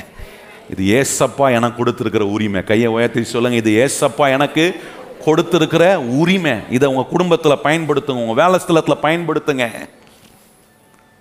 ஆண்டவர் காட்டுறாரு பாருங்க வாயின் வருகிற வார்த்தை. இவனுக்கு என்ன பண்ணார்? ஆண்டவர் போய் அவங்களுக்கு அந்த வார்த்தையை ஆண்டவர் மாற்றி விட்டார். இன்னைக்கு நிறைய பேர் நினச்சிக்கிறாங்க பணம் தான் பிரச்சனை. பணம் இருந்தால் எல்லா பிரச்சனையும் தீர்ந்துடும் அப்படின்னு நினைக்கிறாங்க. கிடையவே கிடையாது. பிரச்சனை எங்கே இருக்குன்னா வாயிலிருந்து வருகிற வார்த்தையில் தான் இருக்குது உங்கள் பிரச்சனை மாறணும்னா உங்கள் வாயின் வார்த்தைகள் மாறணும். அன்னைக்கு ஒரு சகோதரி சொல்கிறாங்க பாருங்கள் கல்யாணமாகி ஒரு ரெண்டு மூணு வருஷம் தான் அவங்க சொல்கிறாங்க பாஸ்டர் என் மன என் கனவுகிட்ட போய் எனக்கு இதை கொடுங்க இதை வாங்கி கொடுங்க அப்படின்னு கேட்டால் அவர் சொல்கிறார் எனக்கு இதை செய்வியா? அதை பண்ணுவியா? இதெல்லாம் பண்ணுறேன்னா சொல்லு நான் வாங்கி தரேன். இது நல்ல இருதயமாக கொஞ்சம் யோசித்து பாருங்கள் இது எப்படிப்பட்ட இருதயம்? சுயநலமான இருதயம். நான் ரெண்டு ஒரு ஒரு சில வாரத்துக்கு முன்னாடி நடந்த ஒரு சம்பவம். கொஞ்சம் கூட்டமாக இருந்த இடத்துல ஒரு அம்மா ரொம்ப நேரம் நின்றுட்டு இருந்தாங்க திடீர்னு அவங்க வீட்டையா வந்து சேர்றதுக்கு கொஞ்சம் நேரம் ஆயிடுச்சு நேரம் ஆன உடனே அவர் வந்தார். அவர் வரும்போதே பயந்துட்டு தான் வந்தார். அப்பயே நினச்சேன் இன்னைக்கு ஒன்றும் இல்லைன்னு ஆக போதுறாப்பா அப்படின்னு நினச்சிட்டே இருந்தேன். அந்த அம்மா வந்தவொடனே கேட்டுச்சு உமக்கு அறிவு இருக்கா? அப்படின்னு கேட்டுச்சு. இந்த மனுஷன் ஒரு பதிலும் சொல்லாமல் அமைதியாக அந்த அப்பயே புரிஞ்சுக்கிட்டேன். அறிவு இருந்தால் உன்னை கல்யாணம் பண்ணியிருப்பார் அவர்? எல்லாரும் முன்னாடியும் அறிவு இருக்கான்னு கேட்குறியே அங்கேருந்து எல்லாரும் திரும்பி பார்க்குறாங்க. யோசிச்சு பாருங்க எல்லாரும் அங்கே நின்ற அத்தனை பேரும் தான். எவ்வளோ பெரிய அவமானம் அந்த மனுஷனுக்கு. எதனால? வாயிலிருந்து வருகிற வார்த்தையினால. ஒரு மனுஷனை உங்கள் வார்த்தையினால நீங்கள் அவமானமும் படுத்த முடியும். உங்கள் வாயிலிருந்து வருகிற வார்த்தையினால கனப்படுத்தவும் முடியும். உறவுல நீங்க கனப்படுத்துற வார்த்தையை பேசுறீங்களா? கனவீனமான வார்த்தைகளை பேசுறீங்களா? இவருக்கெல்லாம் என்னத்த பெரிய மரியாதை? இதெல்லாம் நம்ம ஊரில் சகஜமாக சொல்லுவோம் பார்த்துறீங்களா நம்ம கொடுத்த மரியாதையே போதும். இதுக்கு மேலே கொடுத்தா ஓவர் ஆகிடுவார் அதனால் இதுக்கெல்லாம் எதுக்கு? அப்படின்னு நினச்சிங்கன்னா சீக்கிரமாக இருக்கிற மரியாதையும் போயிடும் உங்களுக்கு. ஒருத்தரை ஒருத்தரை கனப்படுத்துகிற வார்த்தைகளை ஒரு நாளும் நீங்கள் யோசிச்சு பாருங்க ஆண்டவர் நம்மளை பற்றி கனவீனமாக பேசுவாரா? ஒரு நாளும் பேச மாட்டார். பிசாசு என்ன பண்ணுவான்? எல்லாரையும் கனவீனமாக பேசுவான். அவங்க தப்பு இவங்க தப்பு அது குறை இது நொட்டை எல்லாத்தையும் மாமியார் தான் பிரச்சனை. எங்கள் வீட்டில் எங்கள் மாமியார் இருக்குது பாருங்கள் அந்த மாமியார் வந்து அப்படியே குத்துக்கல் மாதிரி உட்காந்துக்கிறாங்க அவங்க பண்ணுற பிரச்சனை இருக்குது பாருங்கள் பாஸ்டர். அவங்க எப்போ போவாங்கன்னு காத்துன்னு இருக்கிறோம் இப்படியே சொல்கிறாங்க நான் சொன்னேன் நீங்கள் இப்படி நினைக்க வரைக்கும் அவங்க போகவே மாட்டாங்க. அங்கேயே தான் இருப்பாங்க. அப்படின்னு சொன்னேன். உங்கள் எண்ணங்களை மாற்றுங்க உங்கள் பேச்சை மாற்றுங்க சண்டைக்கு எப்படி முடிவு கொண்டு வரணும்? சண்டை இன்னும் எப்படி பெருசாக்கலாம்? அந்த வார்த்தையை பேசாதீங்க. சண்டையை முடிவுக்கு கொண்டு வர ஆளுகை செய்ய ஓனர்ஷிப்பை உரிமை பாராட்டி ஆண்டவ கொடுத்துக்கிற அதிகாரத்தை உரிமை பாராட்டி சமாதானத்தை எப்படி ஓனர்ஷிப் பண்ணணும்? எப்படி ஓன் பண்ணணும்? அதை எப்படி சொந்தமாக்கிக்கணும்? வெற்றியை எப்படி சொந்தமாக்கிக்கணும்? சந்தோஷத்தை எப்படி சொந்தமாக்கிக்கணும்? இந்த காரியத்தின் மேலே உங்கள் கவனத்தை வைங்க. அந்த விதத்தில் உங்கள் வாயை திறந்து நீங்கள் பேசுவீங்க. நான் சொல்கிறேன் கத்துடைய பிள்ளைகளே எல்லா விதமான நன்மைகளையும் கத்தர் உங்களுக்கு கொண்டு வருவார்.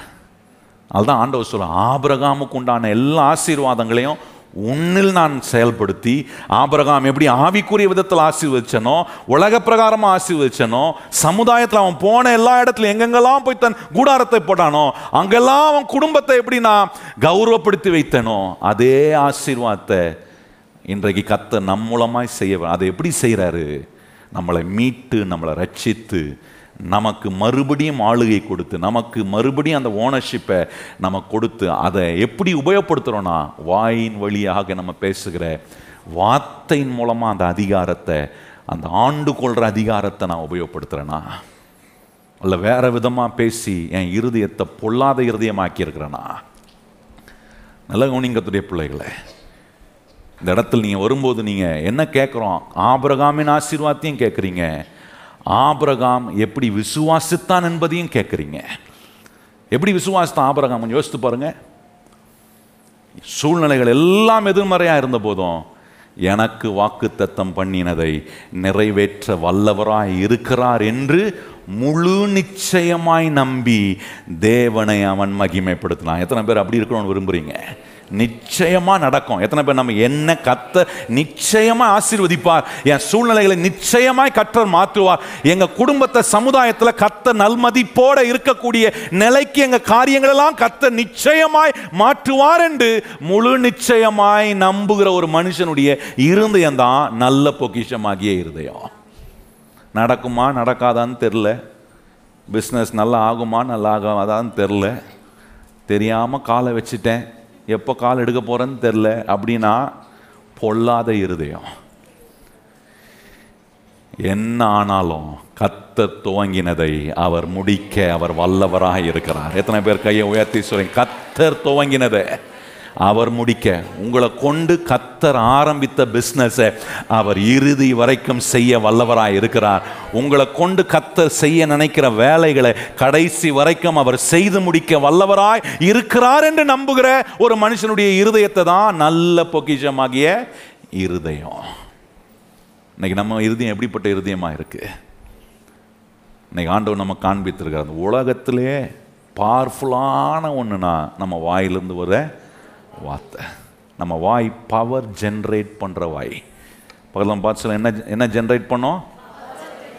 பவர் ஜென்ரேட் பண்ணோம். ஜென்ரேட் பண்ணணும். ப்ரொடியூஸ் பண்ணணும். ஆண்டவர் நினைக்கிறதெல்லாம் நீங்கள் உருவாக்க உங்கள் வாயை உபயோகப்படுத்தும் உங்கள் இருதயத்தை பொல்லாத இருதயமாக பிசாசு மாத்திரானா அதுலேருந்து வெளியே வாங்க. அதை மேற்கொள்கிற அதிகாரத்தை கத்தர் உங்களுக்கு கொடுத்துருக்கார். பாவத்தை ஜெயிக்கிற ஆளுகையை கத்தர் உங்களுக்கு கொடுத்துருக்கிறார். சாபத்தை ஜெயிக்கிற ஆளுகையை கத்தர் கொடுத்துருக்கிறார். இந்த தீமையான எண்ணங்களை ஜெயிக்கிற ஆளுகையை கத்தர் கொடு எடுத்து உபயோகப்படுத்துங்க. உங்களை அவர் மீட்டிருக்கிறார் உங்களை அவர் ரட்சித்திருக்கிறார். இன்னைக்கு நீங்கள் அவருடைய பிள்ளை அவர் உங்கள் ஆண்டவராக இருக்கிறார். அந்த ஆண்டவர் கல்வாரி சிலுவையில் மறித்து அந்த உரிமையை நமக்கு வாங்கி கொடுத்திருக்கிறார். அவர் நமக்கு ஆளும்படி அந்த அதிகாரத்தை நமக்கு பெற்றுக் கொடுத்திருக்கிறார். தன் ஜீவனை விளக்கரயமாய் சிலுவையில் கொடுத்து நான் ஆளும்படி என் வாயிலிருந்து அவர் பேச விரும்புகிறார் இன்னைக்கு என்ன பேசுகிறேன் ஒரு நேரம் உட்காந்து கேட்டீங்க உங்களுக்கு பேசுறதுக்கு வாய்ப்பே இல்லை. நான் தானே பேசிட்டு இருந்தேன். ஆனால் பேசுறதுக்கு வாய்ப்பு எப்போ கிடைக்கும்? ஆமேன்னு போட்டோன்னே நீங்கள் பேசுவீங்க பாருங்கள் அப்போ தான் செக் பண்ணணும். படிக்கட்டில் இறங்கி போகும்போது ரெண்டு பேர் இடிச்சாங்கன்னா ஸ்தோத்திர ஆண்டவரே. வலதுபுறமும் இடதுபுறமும் சாயாதபடிக்கு இவர்கள் ரெண்டு பேரையும் என்னை இடிக்க வைத்ததுக்காக உமக்கு ஸ்தோத்திரம் ஆண்டவரேன்னு சொல்லணும்.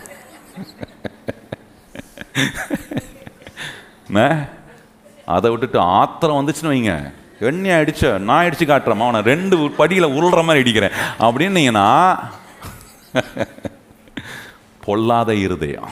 நீங்கள் புரிஞ்சுக்கிறதுக்காக தான் இந்த உதாரணம் சொல்கிறேன் செக் பண்ணுங்க இது போல் எல்லா காரியத்திலும் வீட்டில் பேசும்போது கொஞ்சம் சத்தத்தை உயர்த்தும் போது செக் பண்ணு. நல்ல இருதயமா? நல்ல இருதயமாகிய பொக்கிஷமா? இன்னொருத்தரை குறித்து நீங்கள் நினைக்கும் போது உங்களுக்கு தீமை செஞ்சவங்களை குறித்து நினைக்கும் போது உங்கள் இருதயம் டக்குன்னு டிரான்ஸ்ஃபார்ம் ஆகும். பார்த்தீங்களா? இது அதுதான் ஏசுநாதர் முப்பத்தஞ்சாம் வசனத்துலேயும் ரெண்டு பகுதியை சொல்லி வச்சிருக்காரு. நல்ல மனுஷனுடைய இருதயம் பொல்லாத மனுஷனுடைய இருதயம். டக்குன்னு அப்படியே இந்த இந்த வேஷம் மாறம் பார்த்துருக்கீங்களா? சில நேரம் அப்படியே வேஷம் மாறும். இது வரைக்கும் நல்லா தான் பேசியிருப்பாங்க. திடீர்னு வேற மாதிரி. அது மாறுது. மாறுற நேரம் வரும்போது அதை அடக்குங்க. இல்லை. என் இருதயம் நல்ல பொக்கிஷமாகிய இருதயம். மாற விட மாட்டேன். இயேசுவின் நாமத்தில் என் நல்ல பொக்கிஷமாக இருதயத்தை கரைபட நான் விட மாட்டேன். இயேசுவின் நாமத்தில் பிசாசே உனக்கு என் மேலே அதிகாரம் இல்லை. என் எண்ணங்களின் மேலே உனக்கு அதிகாரம் இல்லை. என் வார்த்தைகளை நீ தார்மாற ஆக்க முடியாது. நான் கத்தருடைய பிள்ளை நான் மீட்கப்பட்ட பிள்ளை நான் ரட்சிக்கப்பட்டிருக்கிற பிள்ளை. கத்தர் எனக்கு மறுபடியும் ஆளுகையை கொடுத்திருக்கிறார்.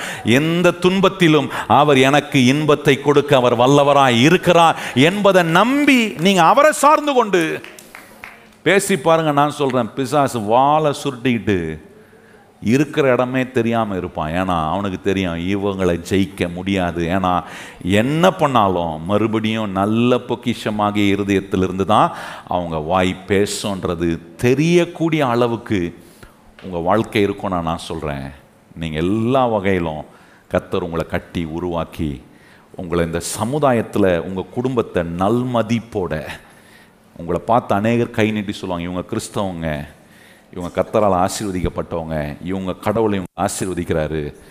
இவங்க உங்களை பார்த்து அப்படி சொல்லும் போது நான் சொல்கிறேன் அநேகர் உங்களை பின்பற்றி இந்த நல்ல தேவனை ஆராதிக்க உங்களோட கூட வருவார்கள். இப்படி இங்கே வந்திருக்கிற ஒவ்வொரு குடும்பத்தையும் கத்தர் மாற்றுவதற்காக இந்த வசனத்தை ஆண்டவர் உங்களுக்கு எடுத்து சொல்லியிருக்கிறார். இவ்வளோ நேரம் உட்காந்து கேட்டிருக்கிற நீங்கள் வெளியே போகும்போது வேலைக்கு போகும்போது குடும்பத்துக்குள்ளே ஏன்னா உங்களை எரிச்சல் மூட்டை உங்களை கோபமாக்க நிறைய பேர் ரெடியாக இருப்பாங்க. இவ்வளோ ஏன்னா சத்தியத்தை கேட்டீங்க பார்த்தீங்களா இப்போ அந்த உரிமை உங்களுக்கு இருக்குது ஓனர்ஷிப்பை நீங்கள் உரிமை பாராட்டணும்னு இவ்வளோ நேரம் உட்காந்து சத்தியத்தை கேட்டீங்க. பிசாஸ் என்ன செய்வான்? அதை எப்படி உடைக்கலாம்? அதை எப்படி இல்லாமல் ஆக்கலாம்? அதுலேருந்து இவங்களை எப்படி வெளியே நிறைய எரிச்சல் மூட்டை கூடிய நிறைய காரியங்களை பிசாசு செய்வான். ஆனால் நீங்கள் உறுதியாக இருங்க என் இருதயம் நல்ல பொக்கிஷமாகிய இருதயம். எத்தனை பேர் கையை உயர்த்தி சொல்கிறீங்க என் இருதயம் நல்ல பொக்கிஷமாகிய இருதயமாய் நான் காத்துக்கொள்வேன். அதுதான் சங்கீதக்காரன் நூற்றி நாற்பத்தி ஓராம் சங்கீதம் மூணாவசம் சொல்கிறார் என் வாய்க்கு காவல் வையும். காவல் வைக்கணும். வாய்க்கு காவல் எப்படி வைக்கிறீங்க? உங்கள் மனசும் உங்கள் மனசாட்சியும் தான் அதுக்கு காவல். கேட்ட சத்தியம் உங்கள் மனசாட்சிக்குள்ளே மறுபடியும் மறுபடியும் ஆண்டவர் நினைப்பா நினைப்பூட்டுவார்.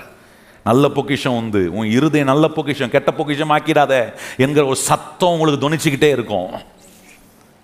அதுதான் காவல் வைக்கிறது. அப்படி காவல் வைக்கிற சத்தம் கேட்கும்போது உங்கள் இருதயத்தை நல்ல பொக்கிஷமாகிய இருதயமாய் காத்துக்கொள்ள தேவ வசனமும் தேவ சத்தியமும் இந்த சப ஐக்கியமும் உங்கள் வாழ்க்கையை தொடர்ந்து கத்தருக்குள் பாதுகாக்க தேவன் உதவி செய்வார். ஏமேன் எத்தனை பேர் சொல்லுங்க என்னோட கத்தர் இன்னைக்கு பேசியிருக்கார் பாஸ்டர்ன்றவங்க. இடத்துல எழுமி நின்று நம்ம கத்தரை ஸ்தோத்திரம் பண்ணுவோம். எல்லாரும் கரம் உயர்த்தி வாய்களை திறந்து கத்தரை ஸ்தோத்திரம் பண்ணுங்க. ஸ்தோத்திரம் பண்ணுங்க. ஸ்தோத்திரம் ஸ்தோத்திரம் ஸ்தோத்திரம் ஸ்தோத்திரம். ஆண்டவரே எங்கள் வாயிலிருந்து வருகிற வார்த்தையில் உம்முடைய அதிகாரத்தை வச்சிருக்கிறீர். சொல்லுங்க ஆண்டவரே அந்த அதிகாரத்தை பிசாசு எடுக்கக்கூடாது. சொல்லுங்க வாயத்திறந்து நீர் என் வாயில அதிகாரத்தை வச்சிருக்கிறீர். அந்த அதிகாரத்தை பிசாசு ஒருபோதும் திருட நான் இடம் கொடுக்க மாட்டேன். சொல்லி ஜோம் பண்ணுங்க. ஆண்டவரே இந்த அதிகாரத்தை நீர் கொடுத்திருக்கிறீர். இந்த வாயிலிருந்து வருகிற வார்த்தையினால் உண்டாகிற அதிகாரத்தை பிசாசு ஆண்டவரே என் வாழ்க்கையில திருடாதபடி எங்க குடும்பத்தில் திருடாதபடி என் வேலை சிலத்தில் திருடாதபடிக்கு என் தொழிலில் திருடாதபடிக்கு என் எதிர்காலத்தில் அதை அவன் திருடாதபடிக்கு என் இருதயத்தை நல்ல பொக்கிஷமாகிய இருதயமாய் நான் காத்து கொள்கிற ஆண்டவரே நான் கேட்டிருக்கிற உம்முடைய வசனங்கள் நீர் என்னோட கொடுக்கிற வாக்கு தத்தங்கள் நீர் என காட்டுகிற வழி ஆண்டவரே சத்தியத்தை என் இருதயத்துக்குள்ள நான் தியானிக்கிறேன். அதை என் கண் பார்க்குது அதை என் காது கேட்குது அதை என் இருதயத்தில் சேகரித்து வைத்திருக்கிற ஆண்டவரே ஆகவே நல்லவைகள் என்னில் உண்டாகும். சொல்லுங்க வாய திறந்து. என்னில் நல்லவைகள் உண்டாகும். நான் சொல்றபடியே எனக்கு ஆகும். எத்தனை பேர் விசுவாசிக்கிறீங்க? இன்னைக்கு பல மலைகள் உங்கள் வாழ்க்கையில் இருக்கலாம். மலைகள் போல இருக்கிற பிரச்சனைகள் இருக்கலாம். ஆனா ஆண்டவர் சொல்ற இந்த மலையை பார்த்து பேர்ந்து போ என்று சொல்லி இருதயத்தில் சந்தேகப்படாம அவிசுவாசப்படாம நீ உன் வாயை திறந்து பேசுவாயானால் கத்த சொல்றார் நீ சொல்லுகிறபடியே அது உனக்கு ஆகும். இந்த பிரச்சனை மாறும். இந்த வியாதி என்னை விட்டு நீங்கும். இந்த கடன் பிரச்சனை நான் வெளியே வர முடியும். என்னுடைய தொழில் இருக்கிற எல்லா சிக்கல் இருந்து நான் வெளியே வர முடியும் என்று விசுவாசத்தோட நீங்க உங்க வாயை திறந்து சொல்ற அந்த வார்த்தையின்படியே கத்த செய்வார். உங்க வாயிலிருந்து வருகிற வார்த்தையில தேவ அதிகாரம் விளங்கும். தேவ அதிகாரம் விளங்கும் இன்னைக்கு ஒருவேளை நீங்கள் இருக்கிற நிலை உங்களுக்கு பிடிக்கலையா? உங்கள் தொழிலில் இருக்கிற அவுட்கம் உங்களுக்கு பிடிக்கலையா? அதை மாற்றுறதுக்கு உங்கள் வாயை திறந்து கத்தர் என்ன செய்வார்? என் சூழ்நிலையில் எனக்கு வருகிற ஆண்டவரே லாபத்தில் ஆண்டவரே இன்னும் அதிகமான லாபம் உண்டாக ஆண்டவரே நீர் எனக்கு என்ன வழிகளை வைத்திருக்கிறீர்? நான் எப்படி உழைக்கணும்? நான் என்ன விதத்தில் என்னை சரி செய்யணும் என்று கேட்கும்போது நான் சொல்கிறேன் உங்கள் நல்ல பொக்கிஷமாகிய இருதயத்தில் கத்த தம்முடைய வார்த்தையை போட்டுக்கொண்டே இருப்பார். கத்த தம்முடைய வழிகளை உங்களுக்கு காட்டுவார். அற்புதமான விதத்தில் வாய்ப்புகளை கத்தர் உங்களுக்கு ஏற்படுத்தி கொடுப்பார். நினைத்து பார்க்க முடியாத அளவுக்கு நீங்கள் செய்கிற அதே வேலையில் உங்களுக்கு பெரிய லாபத்தை எடுக்கும்படி கத்தர் உங்களுக்கு உதவி செய்ய அவர் வல்லவராய் இருக்கிறார். ஏன்னா அவர் உங்களை சமுதாயத்திலும் ஆண்டவர் ஆசீர்வதிக்க உங்களை ஆண்டவர் தெரிந்து கொண்டிருக்கிறதினாலே. பயப்படாதீங்க. உங்களுக்கு நடக்கிறத பார்த்து பயப்படாதீங்க. ஐயோ இப்படி ஆயிடுமோ அப்படி ஆயிடுமோ? இல்லை. கத்தர் என் கூடவே இருக்கிறார். எதுவும் எனக்கு ஆகாது கத்தர் என்னை நிலை நிறுத்துவார் கத்தர் என்னை ஆசிர்வதிப்பார். என் குடும்பத்தை கத்தர் பாதுகாப்பார். என் பிள்ளைகள் ஆசீர்வாதமாக இருப்பார்கள். அவருடைய எதிர்காலம் நல்லா இருக்கும். என் பிள்ளைகள் நன்றாய் வருவார்கள். அவர்கள் எல்லாவற்றிலும் சமுதாயத்தில் உயர்ந்த நிலைக்கு கத்தர் எங்க பிள்ளைகளை கொண்டு வருவார் என்று விசுவாசியுங்கள். இப்படிதான் கத்தர் சமுதாயத்தில் நம்முடைய குடும்பத்தை கத்தர் ஆசீர்வாதமாய் வைக்க விரும்புகிறார் இதெல்லாம் நடக்கும். என்று எத்தனை பேர் விசுவாசிக்கிறீங்க? கையை உயர்த்தி சொல்லுங்க இது எனக்கு நடக்கும் ஆண்டவரே. என் குடும்பத்துக்கு நடக்கும் ஆண்டவரே. என் வேலை ஸ்தலத்தில் இது எனக்கு நடக்கும் ஆண்டவரே. என் தொழிலில் இது எனக்கு நடக்கும் ஆண்டவரே. எவ்வளோ காம்படிஷன் இருந்தாலும் நான் வளருவேன் நான் பெருகுவேன் நான் முன்னேறுவேன் ஆண்டவரே. இதுக்கு ஏற்ற விதத்தில் எங்கள் இருதயம் நல்ல பொக்கிஷமாகிய இருதயமாக இருக்கட்டும் இருதயத்தின் நிறைவிலிருந்து எங்கள் வாய்கள் பேசட்டும் ஆண்டவரே. இன்னைக்கு கேட்ட எல்லா வார்த்தைகளும் உடைய பிள்ளைகளுடைய வாழ்க்கையில் ஒவ்வொன்றாய் ஒவ்வொரு சூழ்நிலையிலும் அவர்கள் செயல்படுத்தி அதனாலே கத்தர் உண்டாக்குற அற்புதமான கிரியைகளை அவர்கள் அனுபவிக்க உதவி செய்யும். உங்களுடைய அன்பின் கரத்துக்குள் இங்கே வந்திருக்கிற எல்லாரையும் நான் ஒப்பு கொடுக்குறேன் ஆன்லைனில் பார்த்து கொண்டு இருக்கிறவர்களையும் அவருடைய குடும்பத்தையும் உடைய பாதத்தில் நாங்கள் ஒப்புக் கொடுக்குறோம் இதுவரைக்கும் எங்கள் தேவைகளெல்லாம் சந்தித்தவர். இனியும் எங்கள் தேவைகள் எல்லாம் சந்திக்க நீர் வல்லவராய் இருக்கிறீர் என்று நாங்கள் நம்பி உம்முடைய ஆசீர்வாதம் எங்கள் மேலே இருக்கின்ற விசுவாசத்தோடு நாங்கள் தொடர்ந்து போய் எங்கள் வேலைகளை செய்ய கத்தர் எங்களுக்கு பலன் தார். உடைய பிள்ளைகள் படைத்த படைக்க இருக்கிற காணிக்க தசம பாகம் எல்லாவற்றையும் ஏற்றுக்கொள்ளும்.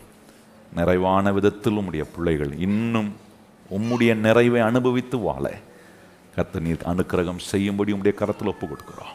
இந்த வாரம் முழுவதும் நாங்கள் செய்கிற வேலை நாங்கள் எடுக்கிற பிரயாணங்களில் கத்தர் எங்களோட கூட இருந்து எங்களை பத்திரமாய் நீர் பாதுகாப்பீராக. மீண்டும் உம்முடைய சமூகத்தில் நாங்கள் வந்து ஆண்டவரை உம்மை சந்திக்கவும் நாங்கள் ஒருவரை ஒருவர் சந்திக்க கத்தர் எங்களுக்கு கிருபை செய்யும். ஆசீர்வதித்து பாதுகாத்து கொள்ளும் எல்லா கன மகிமை துதி ஸ்தோத்திரங்கள் உமக்கே நாங்கள் தருகிறோம். ஏற்றுக்கொள்ளும் மகிமை அடையும். இயேசு கிறிஸ்துவின் அன்புள்ள நாமத்தில் வேண்டி ஜெபம் செய்கிறோம். எங்கள் பரிசுத்தம் உள்ள நல்ல பிதாவே. ஆமே இப்பொழுது நம்முடைய கத்தராகிய இயேசு கிறிஸ்துவனுடைய கிருபையும் பிதாவாகிய தேவனுடைய அன்பும் பரிசுத்த ஆவியானவருடைய அந்யோன்ய ஐக்கியமும் இன்றும் என்றும் சதா காலங்களும் நம் அனைவருடன் நிலைத்திருப்பதாக. ஆமென். எல்லாரும் இணைந்து சொல்வோம் என் ஆத்துமாவே கத்தரை ஸ்தோத்திரி. என் முழு உள்ளமே பரிசு நாமத்தை ஸ்தோத்திரி. என் ஆத்துமாவே கத்தரை ஸ்தோத்திரி.